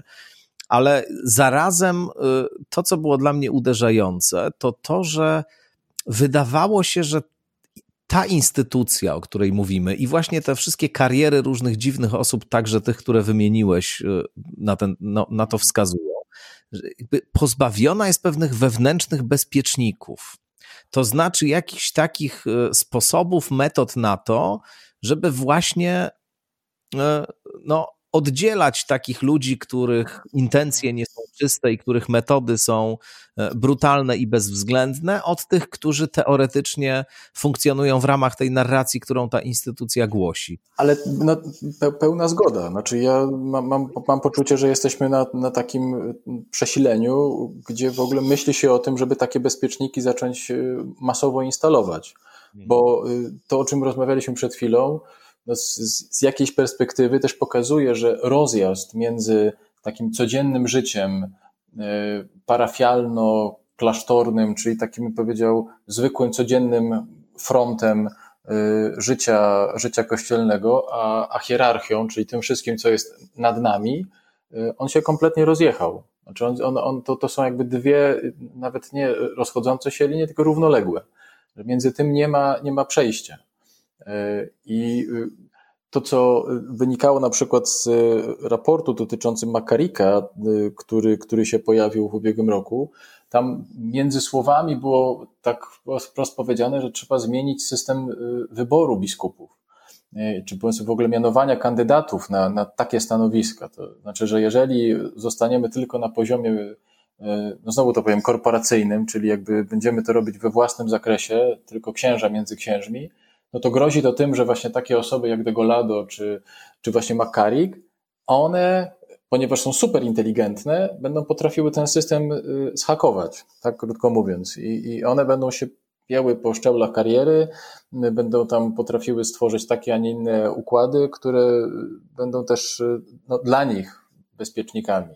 I że koniecznym jest wprowadzenie chociażby osób świeckich do jako jakichś konsultantów do tego, żeby w ogóle zastanawiać się nad kandydatami, bo jak tego nie będzie, no to, no to właśnie będziemy mieli to, co mamy. Natomiast e, jeszcze jedna rzecz. E, to, co mówisz, no wydaje mi się, że rzeczywiście to jest dość podobne do, do kultury, w której żyjemy. To znaczy, że przebicie takiej bańki dotyczącej przestępstw seksualnych, w ogóle molestowania, już nawet nie tylko dzieci, ale w ogóle molestowania, no to, no to mieliśmy przykład, nie wiem, no, Weinsteina, który, który ile, ile lat trwało, żeby, żeby ujawnić jego skalę, skalę jego deprawacji, albo nie wiem, no Rogera Ilesa z Fox News. Znaczy to, no, to są dokładnie takie historie. Znaczy, że mamy wielki, wielki system, który no, przymyka oko, bo coś się mówi, tak coś się mówi na temat tego, te, tej osoby. Więc myślę sobie, że, że to jest dokładnie. To jest jednak inna, wiesz, sytuacja, bo. Bo tutaj mamy pewną rzeczywiście kulturę milczenia, potężne ona, jednostki. Ona jest inna nie? pod tym względem, że rzeczywiście, y, jak ona w przypadku, w przypadku księży jest taka, że, że nikt nie wymagał ani tam od Eilsa czy od Weinsteina tego, żeby mówił o miłosierdziu, Y, dobru, prawdzie. Tak, to rzeczywiście. I tu widzę tą, to że, prawda. że tu, tu, co się dzieje, to, to jest podwójny jakby dramat, bo mamy i kryminalną sprawę, jeszcze mm. hipokryzję, bo Zambony się Racja. mówi właśnie o tym, jak to jest, jakie to jest szlachetne, miłosierne i piękne, natomiast życie jest odwrotnością. Tak? Ale, ale jest jeszcze coś specyficznego w tej sprawie Kościoła, co się wiąże oczywiście też w ogóle z kościelnym modus operandi i ze sposobem, w jaki ta instytucja jest ustrukturowana, z, ze statusem prawnym, jako właściwie bytu eksterytorialnego wobec wszystkich e, lokalnych swoich e, przedstawicielstw, no bo państwo Watykan i Kościół w tym sensie jest na dobrą sprawę instytucją ponadnarodową czy międzynarodową. W każdym razie jest coś specyficznego bardzo właśnie w tej sprawie pedofilii w kościele, co powoduje, że nie do końca te analogie pomiędzy innymi obszarami kultury chyba są adekwatne, a często bywają podnoszone w ramach różnych apolo, apologetycznych działań w odniesieniu do Kościoła. Otóż no tu mamy jednak taką sytuację, wiesz, w przypadku Weinsteina czy, czy Aisa, no nie było nikogo, kto by znał tę sprawę, i powiedział: Dobrze, to panie Rogerze, niech pan pojedzie do innego tam kraju i niech pan już tutaj się uspokoi, a tutaj zapłacimy, żeby było, była cisza. Tylko no, to byli ludzie, którzy oczywiście używali różnych wpływów do tego, żeby takie sprawy wyciszać i też osoby, które były przez nich krzywdzone, często miały poczucie, że no, nic się nie da tutaj zrobić i że mówienie o tym jest bez sensu, bo nikt im nie uwierzy, ale ale no tu, tutaj najbardziej jakoś dla mnie, przynajmniej nie tylko dla mnie, jest e, zastanawiająca i taka budząca e, grozę w jakimś sensie ta cała wiesz, maszyna, która na zimno to robiła. No, taka maszyna, która na poziomie e, działań po prostu z aprobatą centrali, no właśnie stworzyła cały skomplikowany mechanizm przenoszenia, wyciszania, przenoszenia, wyciszania. To jest jakieś znaczy, no, przerażające. No, no, tak, no bo na, na, tym, na tym, na tym po, po polega wyczerpanie się tego systemu, który, który widzimy, yy, że to w żaden sposób yy, ani nie pomaga, ani nie działa. Ja mam wrażenie, że yy, to, to też widać, że nie da się funkcjonować, bo to już od takiej strony przeżywania tego jako, jako ksiądz, znaczy nie da się funkcjonować w takim kluczu, że y, powiem sobie, że już nigdy więcej tego nie będę robił, i tego już w ogóle nie będę robił. Znaczy, że, że zapominanie o tym, że ten ksiądz jest też człowiekiem, który musi przepracować e, dosyć poważne nie wiem, traumy, konflikty, problemy, które ma w sobie i które w sobie niesie. I od tego, jak on to przepracuje, to takim on będzie księdzem, właśnie albo wiarygodnym, albo, e, albo dramatycznie skompromitowanym, który będzie wyrządzał ilość jakąś zła. No bo jeżeli mówimy o Degolado, no to jednak no, co trzeba mieć w głowie, żeby stworzyć sobie system potrójnego życia, tak, i to jeszcze tak, e, tak krańcowo różnego, e, to, ja, ja, ja się w pełni zgadzam. Ja nie, nie mam na to, znaczy moja recepta jest taka, że to, to musi sięgnąć aż do, do samego dołu, czy aż do funkcjonowania, w ogóle do powołania i kształcenia e, tych przyszłych, przyszłych księży. Czyli być może to pokolenie, które przyjdzie teraz, to może za jakieś kilkanaście lat jeżeli będzie jeszcze coś zbierać, to, to ono to będzie w stanie zmienić. A ja nie wiem, może będę kustoszem tutaj jakiegoś, jakiegoś muzeum, chociaż tak sobie o sobie nie myślę. Nie? Znaczy, że, że ciągle widzę dość dużo żywych miejsc, w których e, ta wspólnota e, jest prawdziwa i autentyczna, no bo, to, bo, to, bo to też o tym mówimy. E, znaczy, to jest jakiś paradoks, znaczy, że w tym sensie, że, że cały czas mówimy o, o takim zderzeniu, że, że z jednej strony mamy koszmar i mamy, no i z drugiej strony mamy też jak, jak, jakieś e, żywe wspólnoty e, prawdziwych ludzi, nieudających między sobą. E, no przynajmniej moje, moje doświadczenie tutaj w Poznaniu jest takie, takie kontaktu z takimi, z, z takimi ludźmi, czy funkcjonowania pomiędzy takimi ludźmi. Mówię tutaj przede wszystkim o świeckich, bo, bo, bo, no bo to, to jest jakieś odniesienie budowania, budowania relacji. A jak myślisz, co właściwie powinno się zmienić w kościele i w jakim kierunku, w jaki sposób, na poziomie kilku konkretów, żeby e, ta sytuacja uległa zmianie, żeby nie było. Znaczy, jedna jest taka, że musi, musi dojść do, do, do decentralizacji. To znaczy, że, że nie może tak być, że e, sprawy, które no właśnie dotyczą jakiegokolwiek krzywdzenia, kogokolwiek, czy to czy osób dorosłych, czy dzieci, no to one muszą przejść przez jakąś gigantyczną maszynę, powiedzmy sobie od Poznania, czy tam od y, Kalisza, czy od Warszawy, aż po Watykan. Znaczy to musi być załatwiane znacznie szybciej, bo, bo, bo, bo, inaczej y, no, będzie takie poczucie, że to gdzieś ugrzęźnie na, na etapie kolejnych y, procedur i weryfikacji. Tak jak mówiłem, według mnie koniecznym byłby dopuszczenie, stworzenie takich gremiów w każdej diecezji, Nawet nie, nie, ludzi, którzy są dla biskupa, nie wiem, zaufani, którzy, których, nie wiem, którzy są zaangażowani w życie, w życie kościoła, którzy by też byli weryfikatorami kandydatów na, na potencjalnych biskupów. To nie może to się odbywać tylko i wyłącznie w tym gronie, w gronie zamkniętym. Po trzecie, myślę, że, że taka, tak, i to myślę, że to się akurat dzieje, to znaczy, że y, kształcenie księży musi być też związane z, y, nie tylko z kształceniem na poziomie intelektualno-teologicznym, ale też, tak bym powiedział, y, terapeutyczno-emocjonalnym. Ponieważ no, no, przychodzi się do, do, nie wiem, do tego seminarium czy do tego zakonu z całą swoją przeszłością, nie wiem, różną rodziną, różnym doświadczeniem ojca, różnym doświadczeniem matki.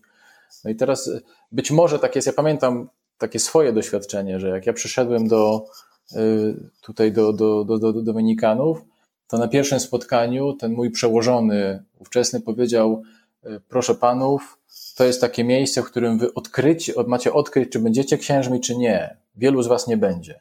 Ja byłem w ogóle zszokowany tym zdaniem. Ja byłem przekonany, że jak ja już tu przyszedłem, to, to, to ja już będę tym księdzem. A on tak mówił otwartym tekstem, żeby przez te 7 lat, to, to dopiero macie to zrozumieć, czy tak jest. Czy to w ogóle, czy to w ogóle jest wasza droga. Ja po latach tak myślę, że tak, że, że to tak, tak, tak też bardzo też mówić. Yy, myślę też, że, że to, jeszcze jedna rzecz jest związana z tym, że yy, trochę się zmienia nastawienie do księdza i to chyba dobrze. To znaczy, że yy, właśnie na, na szacunek to trzeba sobie zasłużyć i to, że ktoś jest księdzem, to, to nie powoduje z automatu w momencie, nie wiem, wyświęcenia go już na tego księdza, że y, no, posiadł całą wiedzę. I ten ksiądz, już taki ten indywidualny ksiądz, który gdzieś funkcjonuje w rzeczywistości, on nie może dzisiaj sam czegoś robić. Bo on po pierwsze nie umie, y, nie potrafi wszystkich rzeczy i dobrze, i potrzebuje też innych. I to też jest zmiana, która się, która się musi dokonywać, tak bym powiedział, systemowo. E, do pewnego momentu to trochę tak było, że ten, ten, ten ksiądz no to był taki omnipotens, że on był i ekonomem, i budowniczym, i duszpasterzem, i spowiednikiem, i nie wiem, i jeszcze troszczył się tam nie wiem, o potrzebujących, i jeszcze był w, w szpitalu kapelanem, i był katechetą. No to się tak nie da.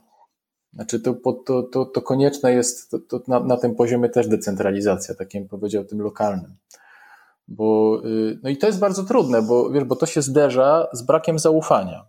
Ksiądz ma takie, wielu księży, myślę, że zwłaszcza takie jeszcze, z, którzy są, mają tam, nie wiem, lat 60 y, plus, to oni się te, tego, tego boją. No bo oni się boją tego, czy ci świeccy, czy ci ludzie, co przyjdą, to co oni będą od nich chcieli, a czy na pewno to ja się z tym zgodzę.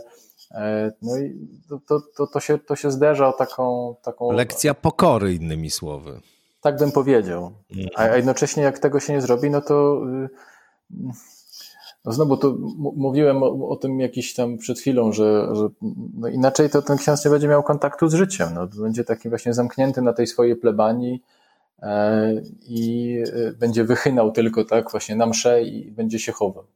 Natomiast no to, to się w ogóle mija z jakimś, no, albo mówimy, że to, to bycie tym księdzem no to ma być pomocą i, i służbą dla ludzi, no albo ma być tylko właśnie takim adoracją siebie. No nie ma być, nie ma być. Znaczy, mnie się bardzo podoba, mimo to różnie jest odbierany papież Franciszek w Polsce i no, w ogóle z czasem zupełnie jest absurdalnie, głupich powodów jest krytykowany.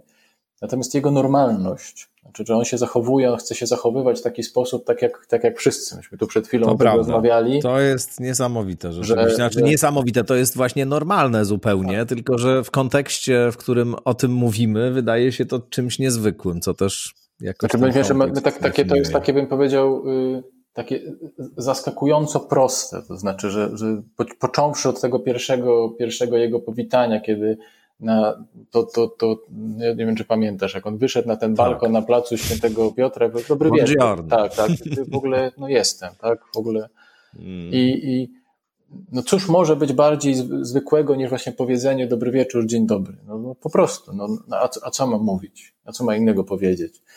Więc y, myślę sobie, że, że to jest też taka, powiedział, e, jego katecheza dla księży Tak, tak tam było, zresztą było na Sera, nie tak, tak, tak, tak. się nie mylę. Tak, tak, masz rację. I, to już pora była późniejsza. Więc wydaje mi się, że no, nie tracąc z oczu tak i Ewangelii, i Boga, i świętości, i powołania, no to, to jednocześnie nie wolno też tracić, bym swojego człowieczeństwa.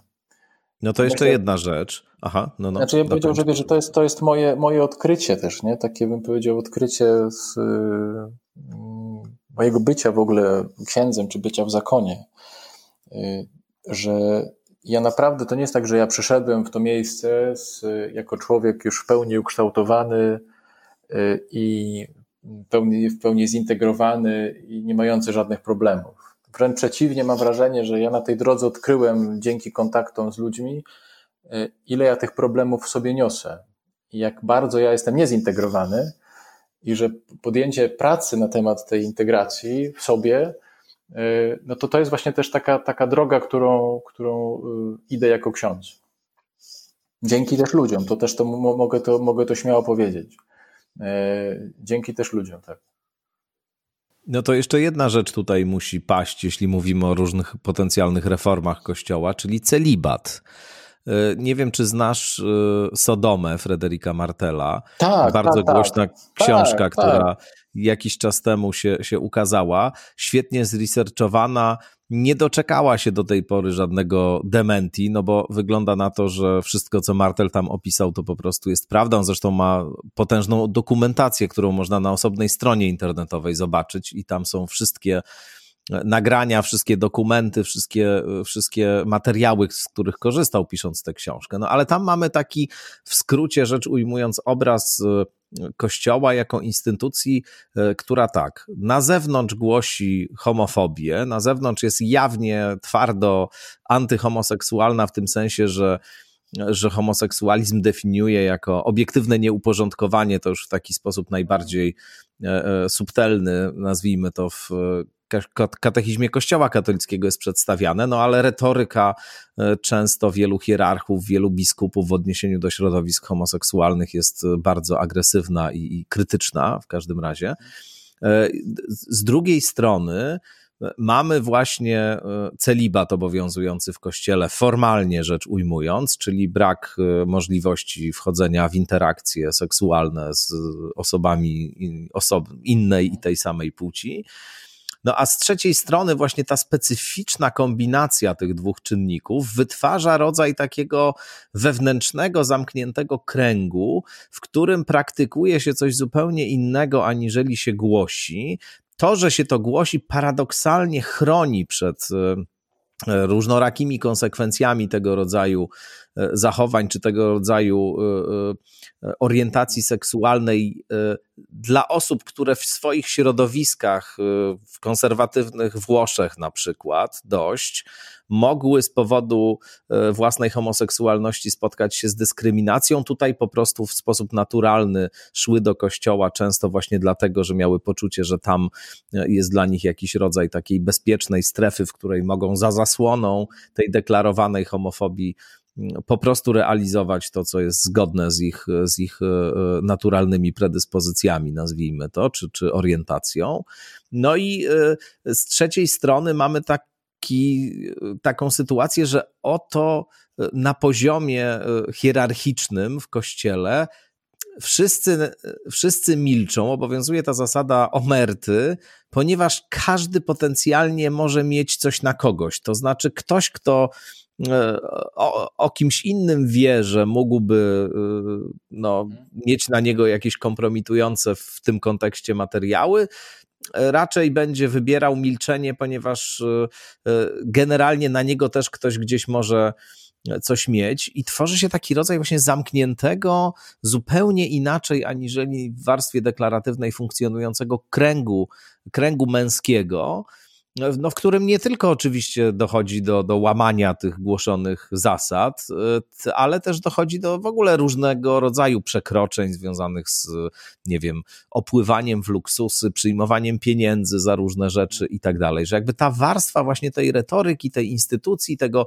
zamkniętego sposobu funkcjonowania i celibatu e, wytwarza, produkuje sytuację, która jest głęboko głęboko powiedziałbym, obiektywnie nieuporządkowana. No to co z tym celibatem?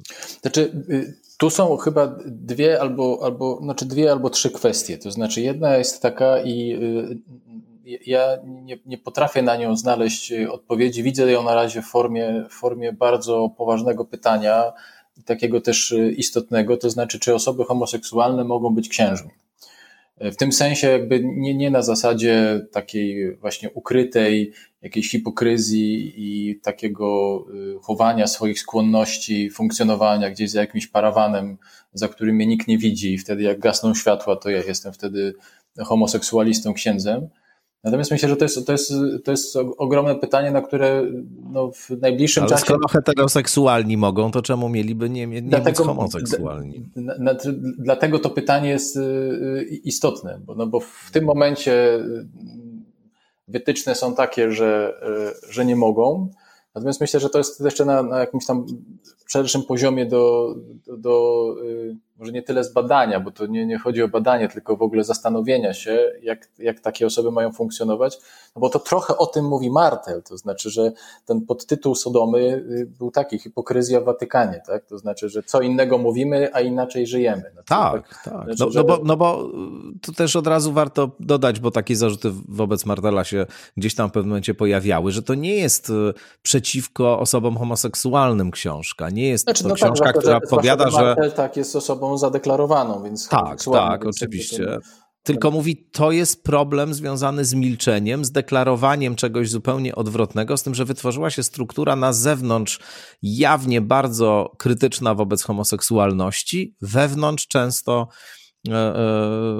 ci sami ludzie, którzy krytykują, a nawet Martel mówi, słuchajcie tych, którzy krytykują najbardziej homoseksualność. Tak, to jest bardzo ciekawe, to jest, myśl. To jest duża szansa, że to właśnie są zakamuflowani e, geje.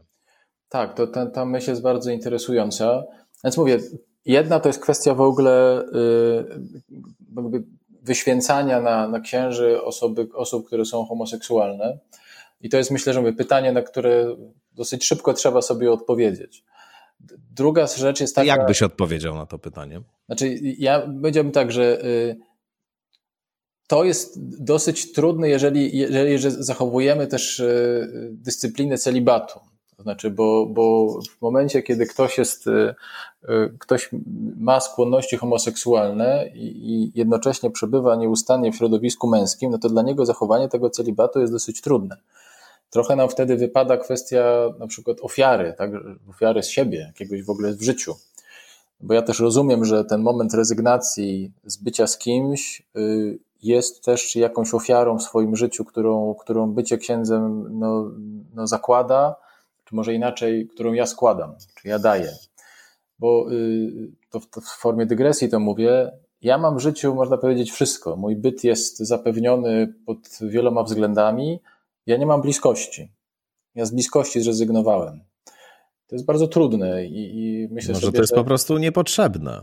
Może to jest po prostu relikt i to rozwiązania, jest przecież to rozwiązanie polityczne, a nie rozwiązanie tak, no to, teologiczne. No to, jest, to jest na pewno dyscyplina, natomiast ona ma, ona ma y, jakieś y, swoje uzasadnienie w tym sensie, że, że moje życie jest w całości oddane y, Ewangelii.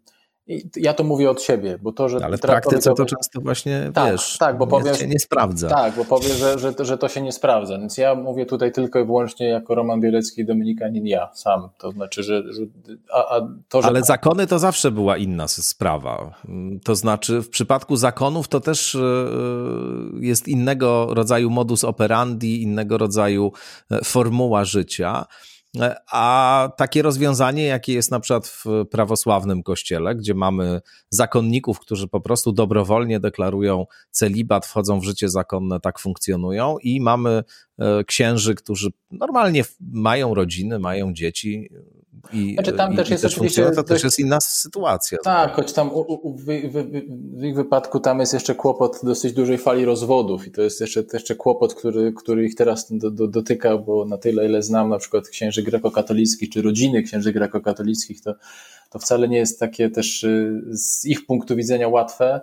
A na przykład y, te no, dziewczyny, które są żonami takich księży, no na przykład one narzekają na to, że moje życie układa mi biskup, no, no bo, bo on mówi, gdzie mój mąż będzie pracował, mój mąż kiedy może mieć wakacje, a nie wtedy, kiedy ja no, wiadomo, nie ma, nie ma sytuacji idealnych. Natomiast y, y, to jest jedna kwestia, kwestia w tym, o co pytałeś przed chwilą, kwestia święceń. Druga kwestia to jest kwestia w ogóle podejścia do osób o orientacji homoseksualnej w ogóle co do w kościele, bo myślę, że takie osoby mogą doświadczać rozdwojenia jaźni, bo z jednej strony e, mówi się, że wszyscy są w kościele mile widziani i wszystkich byśmy chcieli, ale w momencie, kiedy takie osoby na przykład w kościele się znajdą, no to, to zaczyna się jej krytykować. Już nie będę wyciągał tej tęczowej zarazy, już nie będziemy tutaj po prostu nie, nie ustawiać. No to było mocne. No tak, no bo, to, bo, to, bo, bo myślę sobie, że taka narracja gdzieś też y, funkcjonuje.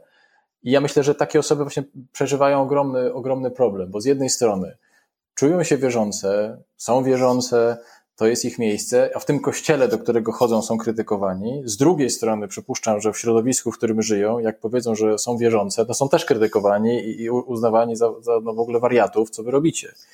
Więc dla nich to jest, y, no też tak jak to słyszę, rozmawiając z takimi osobami, no to ogromny problem. Więc w ogóle podejście do, do, do takich osób, y, znaczy, znowu, wracamy do papieża Franciszka i do najzwyklejszego y, y, jego zdania, które, czy jego słowa, które mówi: y, traktujmy siebie z szacunkiem. I okazuje się, że, że, że to, to jest w ogóle jakoś tak trudne do przejścia, czy jakby zastosowania w praktyce. Traktowanie siebie z szacunkiem. Natomiast, no, no i trzecia rzecz, to dotycząca samego celibatu, no, no jest to dyscyplina, która została wprowadzona. Ja sobie wyobrażam, że mogłoby jej nie być, bo skoro została wprowadzona, no to może zostać ściągnięta. Natomiast nie wiem na razie, jak to miałoby w praktyce funkcjonować, ponieważ e, no, rozmawiamy wieczorem. E, ja jestem po całym dniu e, pracy w wydawnictwie, potem miałem jeszcze konfesjonał, potem miałem jeszcze mszę, teraz rozmawiam z tobą i teraz zjeżdżam o godzinie tam w 22.30 do domu, do swoich dzieci, no to one mogą mieć pretensje, tato, gdzie ty byłeś? Znaczy może Ale to wiesz, to, to jest klasyka. No. To jest klasyka w późnym kapitalizmie. Tak to właśnie wygląda. No więc no mam wrażenie, że, że to jest ten, ten, ten celibat y, jako, jako dyscyplina, y, to raczej chodzi o to, żeby na nowo odkryć jego sens. To znaczy, że, że ksiądz nie może być wygodnym singlem, który sobie ułożył życie i sobie tam fajnie w tym życiu żyje, i, i właściwie nic mu, nie, nic mu nie dolega, to znaczy jeździ sobie na wakacje na Teneryfę, jeździ sobie na wakacje, nie wiem, do, na Fuerteventurę i jeszcze ma swoich sponsorów, którzy mu to, właśnie dobrych parafian, którzy mu to zasponsorują. Znaczy skądinąd fajnie, w Są ogóle i tacy. super, tak, super. Natomiast y, y, no, no chodzi o to, żeby, żeby to bycie księdzem nie było singielstwem, no, znaczy, bo, no bo to też to, to tak naprawdę powoduje że, że to kapłaństwo staje się takim, no co, no, no tak jak listonosz, inżynier, nauczyciel, policjant, polityk. No, no, no. Mam wrażenie, że to jednak chodzi też o, o, o jakąś w ogóle styl życia, nie? a nie, nie tylko o pracę. Więc to są no tak, ale w zasadzie dlaczego, dlaczego nie miałoby to być dobrowolne? Przecież to spokojnie może być dobrowolne, właśnie w takim modelu choćby, o którym mówiliśmy.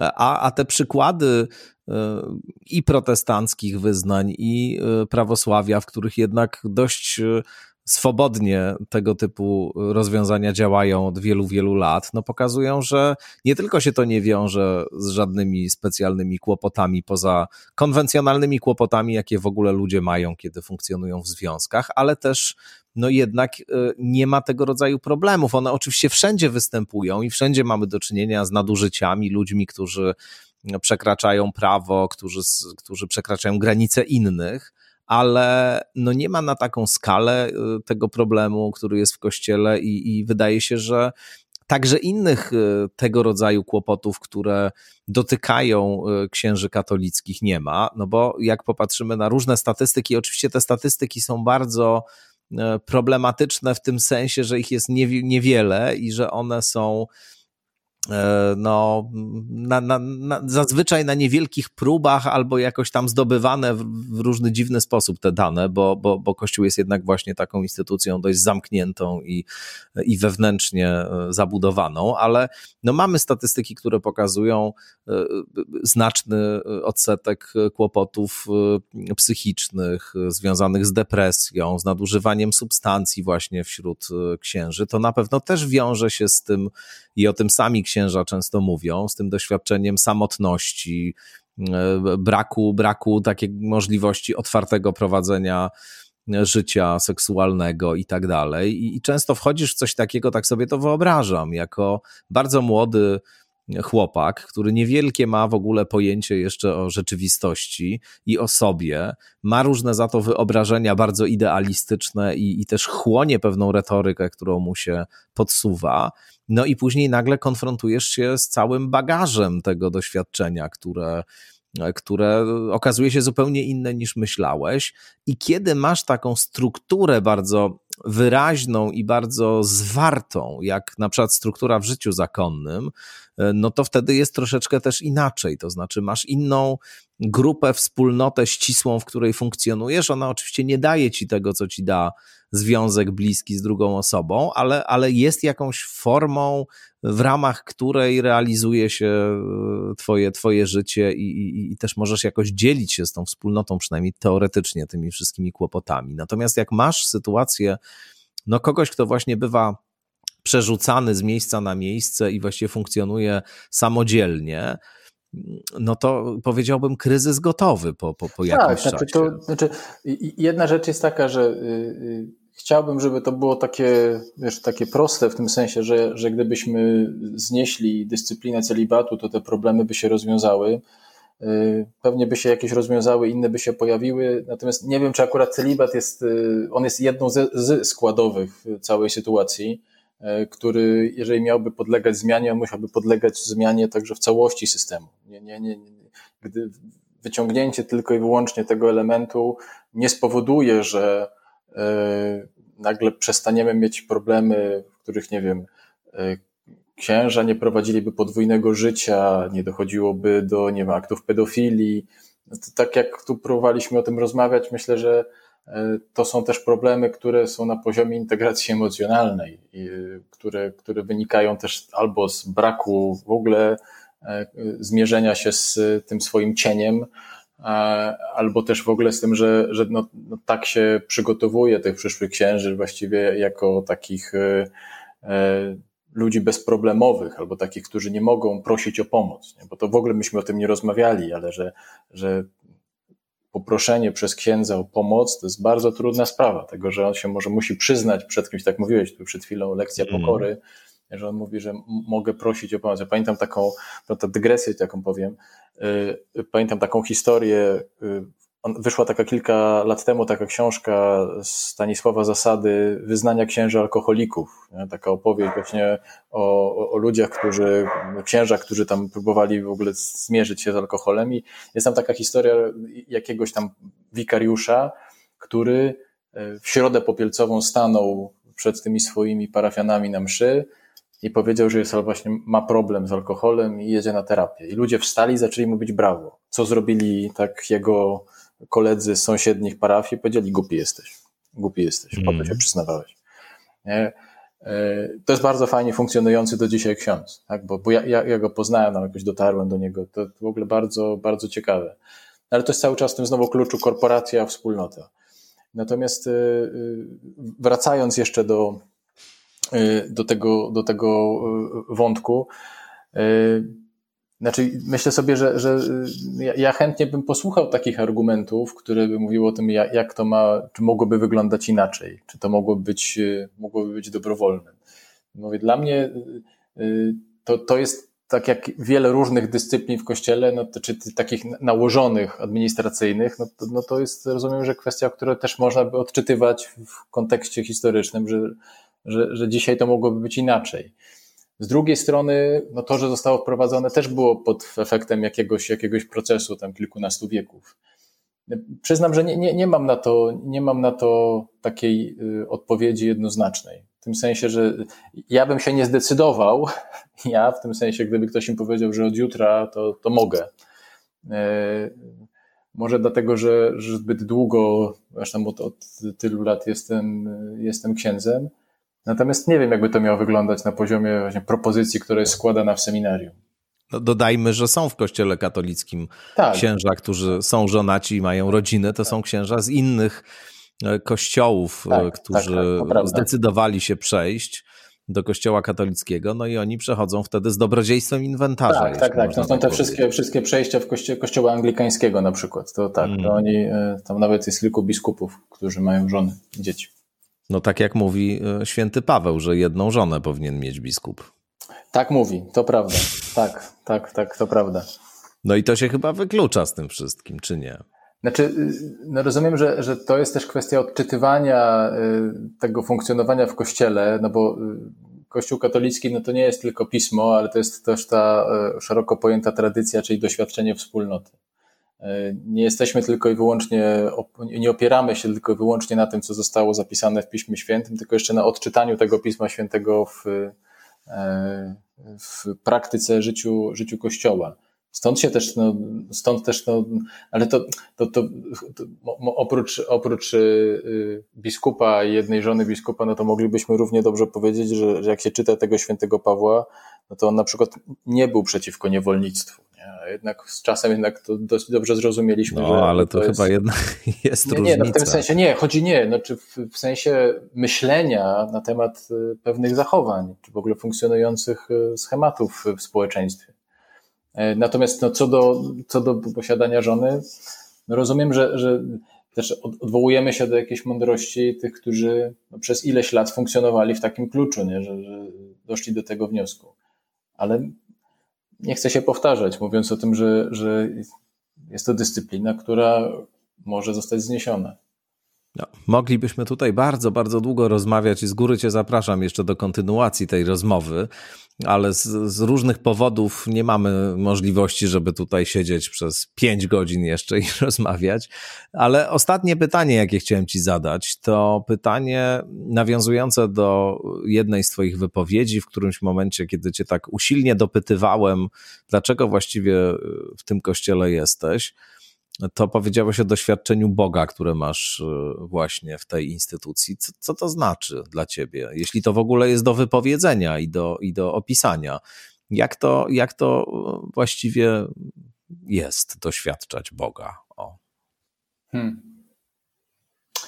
Pytam to jako człowiek, który tego doświadczenia nie posiada. Posiada wręcz, powiedziałbym, negatywne doświadczenie, hmm. raczej świata jako czegoś E, pozbawionego e, jakichkolwiek znamion e, inteligencji, miłości i tak dalej, i jako czegoś, gdzie bardzo trudno jest i, i to jest wielki wysiłek, żeby wypracować taką przestrzeń, w której tego można doświadczyć, ale to raczej z innymi ludźmi, z innymi czującymi istotami, a nie z jakimś takim właśnie bytem, który mi zupełnie do tego wszystkiego nie pasuje. Mówię szczerze, jak to wygląda z mojej perspektywy, tym bardziej mnie bardzo ciekawi, jak ty tego jak ty to przeżywasz w takim razie? Bo to radykalnie odmienne musi być doświadczenie.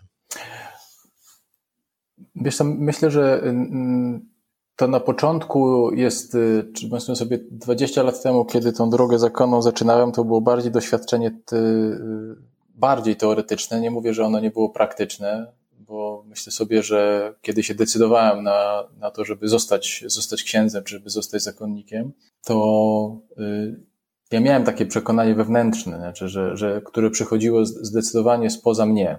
Znaczy, że, że nie było, często do tego wracam, nie, nie było jakimś, nie wiem, mamieniem czy jakimś takim psychologicznym tworem, ale rzeczywiście było doświadczeniem, które nijak się w takich kategoriach nie mieściło i ono, ono było doświadczeniem tego, że y, no, jest coś poza mną. Jest jakiś absolut, y, poza mną jest ktoś, kto w tą moją rzeczywistość wchodzi.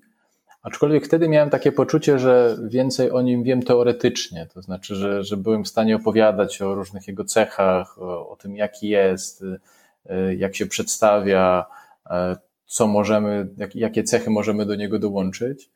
Z czasem mam takie poczucie, że bliżej mi do takiego doświadczenia teologii, filozofii wschodniej, ale nie daleko wschodniej, tylko tej takiej prawosławnej, która, która mówi właśnie o tym, czego nie można powiedzieć, raczej, raczej należy przed Bogiem milczeć. I, y, i to, to jak dzisiaj miałby ktoś mi opowiedzieć, jaki, jaki Bóg jest, to powiedział, że, że jest też takim y, żywym, obecnym, ale milczeniem, takim obecnością, która, która jest przy mnie. Natomiast y, to jest doświadczenie bycia kochanym. No, nie, nie, nie potrafię tego inaczej, inaczej ubrać w jakieś mniej, mniej wysokie C, ale bycia, bycia kochanym mimo, mimo głupot, które się, które się porobiło w życiu. E, I, I mimo różnych krzyw, które wyrządziłem ludziom. E, ja dość często chodzę do e, Santiago de Compostela, do tego sanktuarium tam świętego Jakuba w Hiszpanii. To, to jest cała tam różnego rodzaju drogi, które prowadzą. Moje doświadczenie 10 lat temu było takie, że, że właśnie poszedłem tam jako pierwszy raz, jako facet, który był świetnie wyedukowany, który, nie wiem, miał świetny sprzęt, świetny plecak, świetne buty, i to wszystko po, po dwóch dniach zawiodło. To znaczy, że, że buty mi obtarły, plecak był za ciężki, pogoda była niewspółmiernie y, inna od tej, której mówiono, bo miało padać, było 40 parę stopni ciepła. Y, ja po dwóch dniach doszedłem do takiej jakby krańcowości, takiego wykończenia sobą i też takiego, bym powiedział, na granicy takiego załamania i cofnięcia się. I siedząc tam przy jakiejś takiej właśnie drodze, takiej polnej, w jakimś takim polu kukurydzy, miałem takie, takie wewnętrzne, wewnętrzny głos miałem takim, że, że to teraz porozmawiajmy inaczej. Teraz spróbujmy porozmawiać inaczej. I to było moje doświadczenie Boga, nie? To znaczy, że moje, to moje, mój, mój, mój kontakt z Nim to jest rozmawianie inaczej, nie, nie tak jak, jak chcę nie chcę tego jakoś przesadnie, wiesz, uwzniaślać i, i takim sensie też opowiadać, że właśnie słyszę głosy, bo, bo to nie jest ten rodzaj, nie? No to jest, y, bardzo lubię takie te porównania Bernanosa z takiego książek XIX-wiecznych, zresztą pod słońcem szatana. Tam jest taka, taka książka właśnie nawiązująca do losów tego Jana Marii Vianeya, księdza, y, który niczym szczególnym się nie wsławił, poza tym, że był świetnym spowiednikiem i po prostu godzinami spowiadał. Natomiast y, ta książka się kończy takim jego wyznaniem y, właśnie w, przed, przed krzyżem, że wszyscy myślą, znaczy nie jesteśmy świętymi o rumianych twarzach i każdy nasz kawałek, każdy nasz kawałek dobra to jest wydarty żelazem. Y, I, i, i mi jest to bardzo bliskie, że to moje myślenie o, o tym właśnie doświadczeniu przed Bogiem to nie jest bycie jakimś świętym o rumianej twarzy, takim barokowym, a każdy kawałek dobra to jest po prostu jak wyciąganie ze mnie e, obcęgami. No ale jednocześnie od tego zaczęliśmy naszą rozmowę. Ja mam poczucie, że to jest moje miejsce. I wewnętrznie czuję tutaj spełnienie, mimo tego, że ta wspólnota kościoła, y, nawet na takim poziomie i lokalnym, już w ogóle i szerokim, to nie jest łatwa wspólnota. I y, spotkałem bardzo wielu księży, którzy są sfrustrowani, którzy są hamami, którzy nie mają szacunku do ludzi, y, którzy jakoś są spalani przez zazdrość. Y, I ja sobie ciągle mówię, że ja taki nie chcę być. Że naprawdę moje doświadczenie jest takie, że przyszedłem tutaj zupełnie z innych powodów E, nie po to, żeby wegetować, tylko żeby żyć. Bo takie masz przekonanie, że bycie księdzem to jest życie, a nie, a nie jakiś zewnętrzny gorset, który nakładamy i wegetacja. Bardzo Ci dziękuję za tę rozmowę. Mm, w tym sensie niełatwą, że Cię jednak trochę mm, tak osaczyłem różnymi, różnymi zarzutami wobec Kościoła, no ale nie, nie, wydawało mi się, że to, to właśnie. zrozumiałe, bo, bo, gdyby, gdyby, bo to by też powodowało, że to było też nieprawdziwe, gdybyśmy o tym nie rozmawiali. Bo to właśnie no myślę, że, że... też w takim sensie, że ja bym wtedy mm. trochę opowiadał z jakiejś bańki, że, że żyję na Bali i tam w ogóle, nie wiem, piękne morze i w ogóle wszystko jest cudownie. No, no właśnie nie jest. A nawet na Bali zdarzają się problemy. Dzięki raz jeszcze. No i jak mówię, to mam nadzieję nie ostatnia rozmowa nasza. E, no i oczywiście Państwa też zapraszam na kolejne odsłony podcastu Skądinąd. Bardzo dziękuję. Dziękuję, bardzo. dziękuję. pozdrawiam. Pozdrawiamy i do usłyszenia.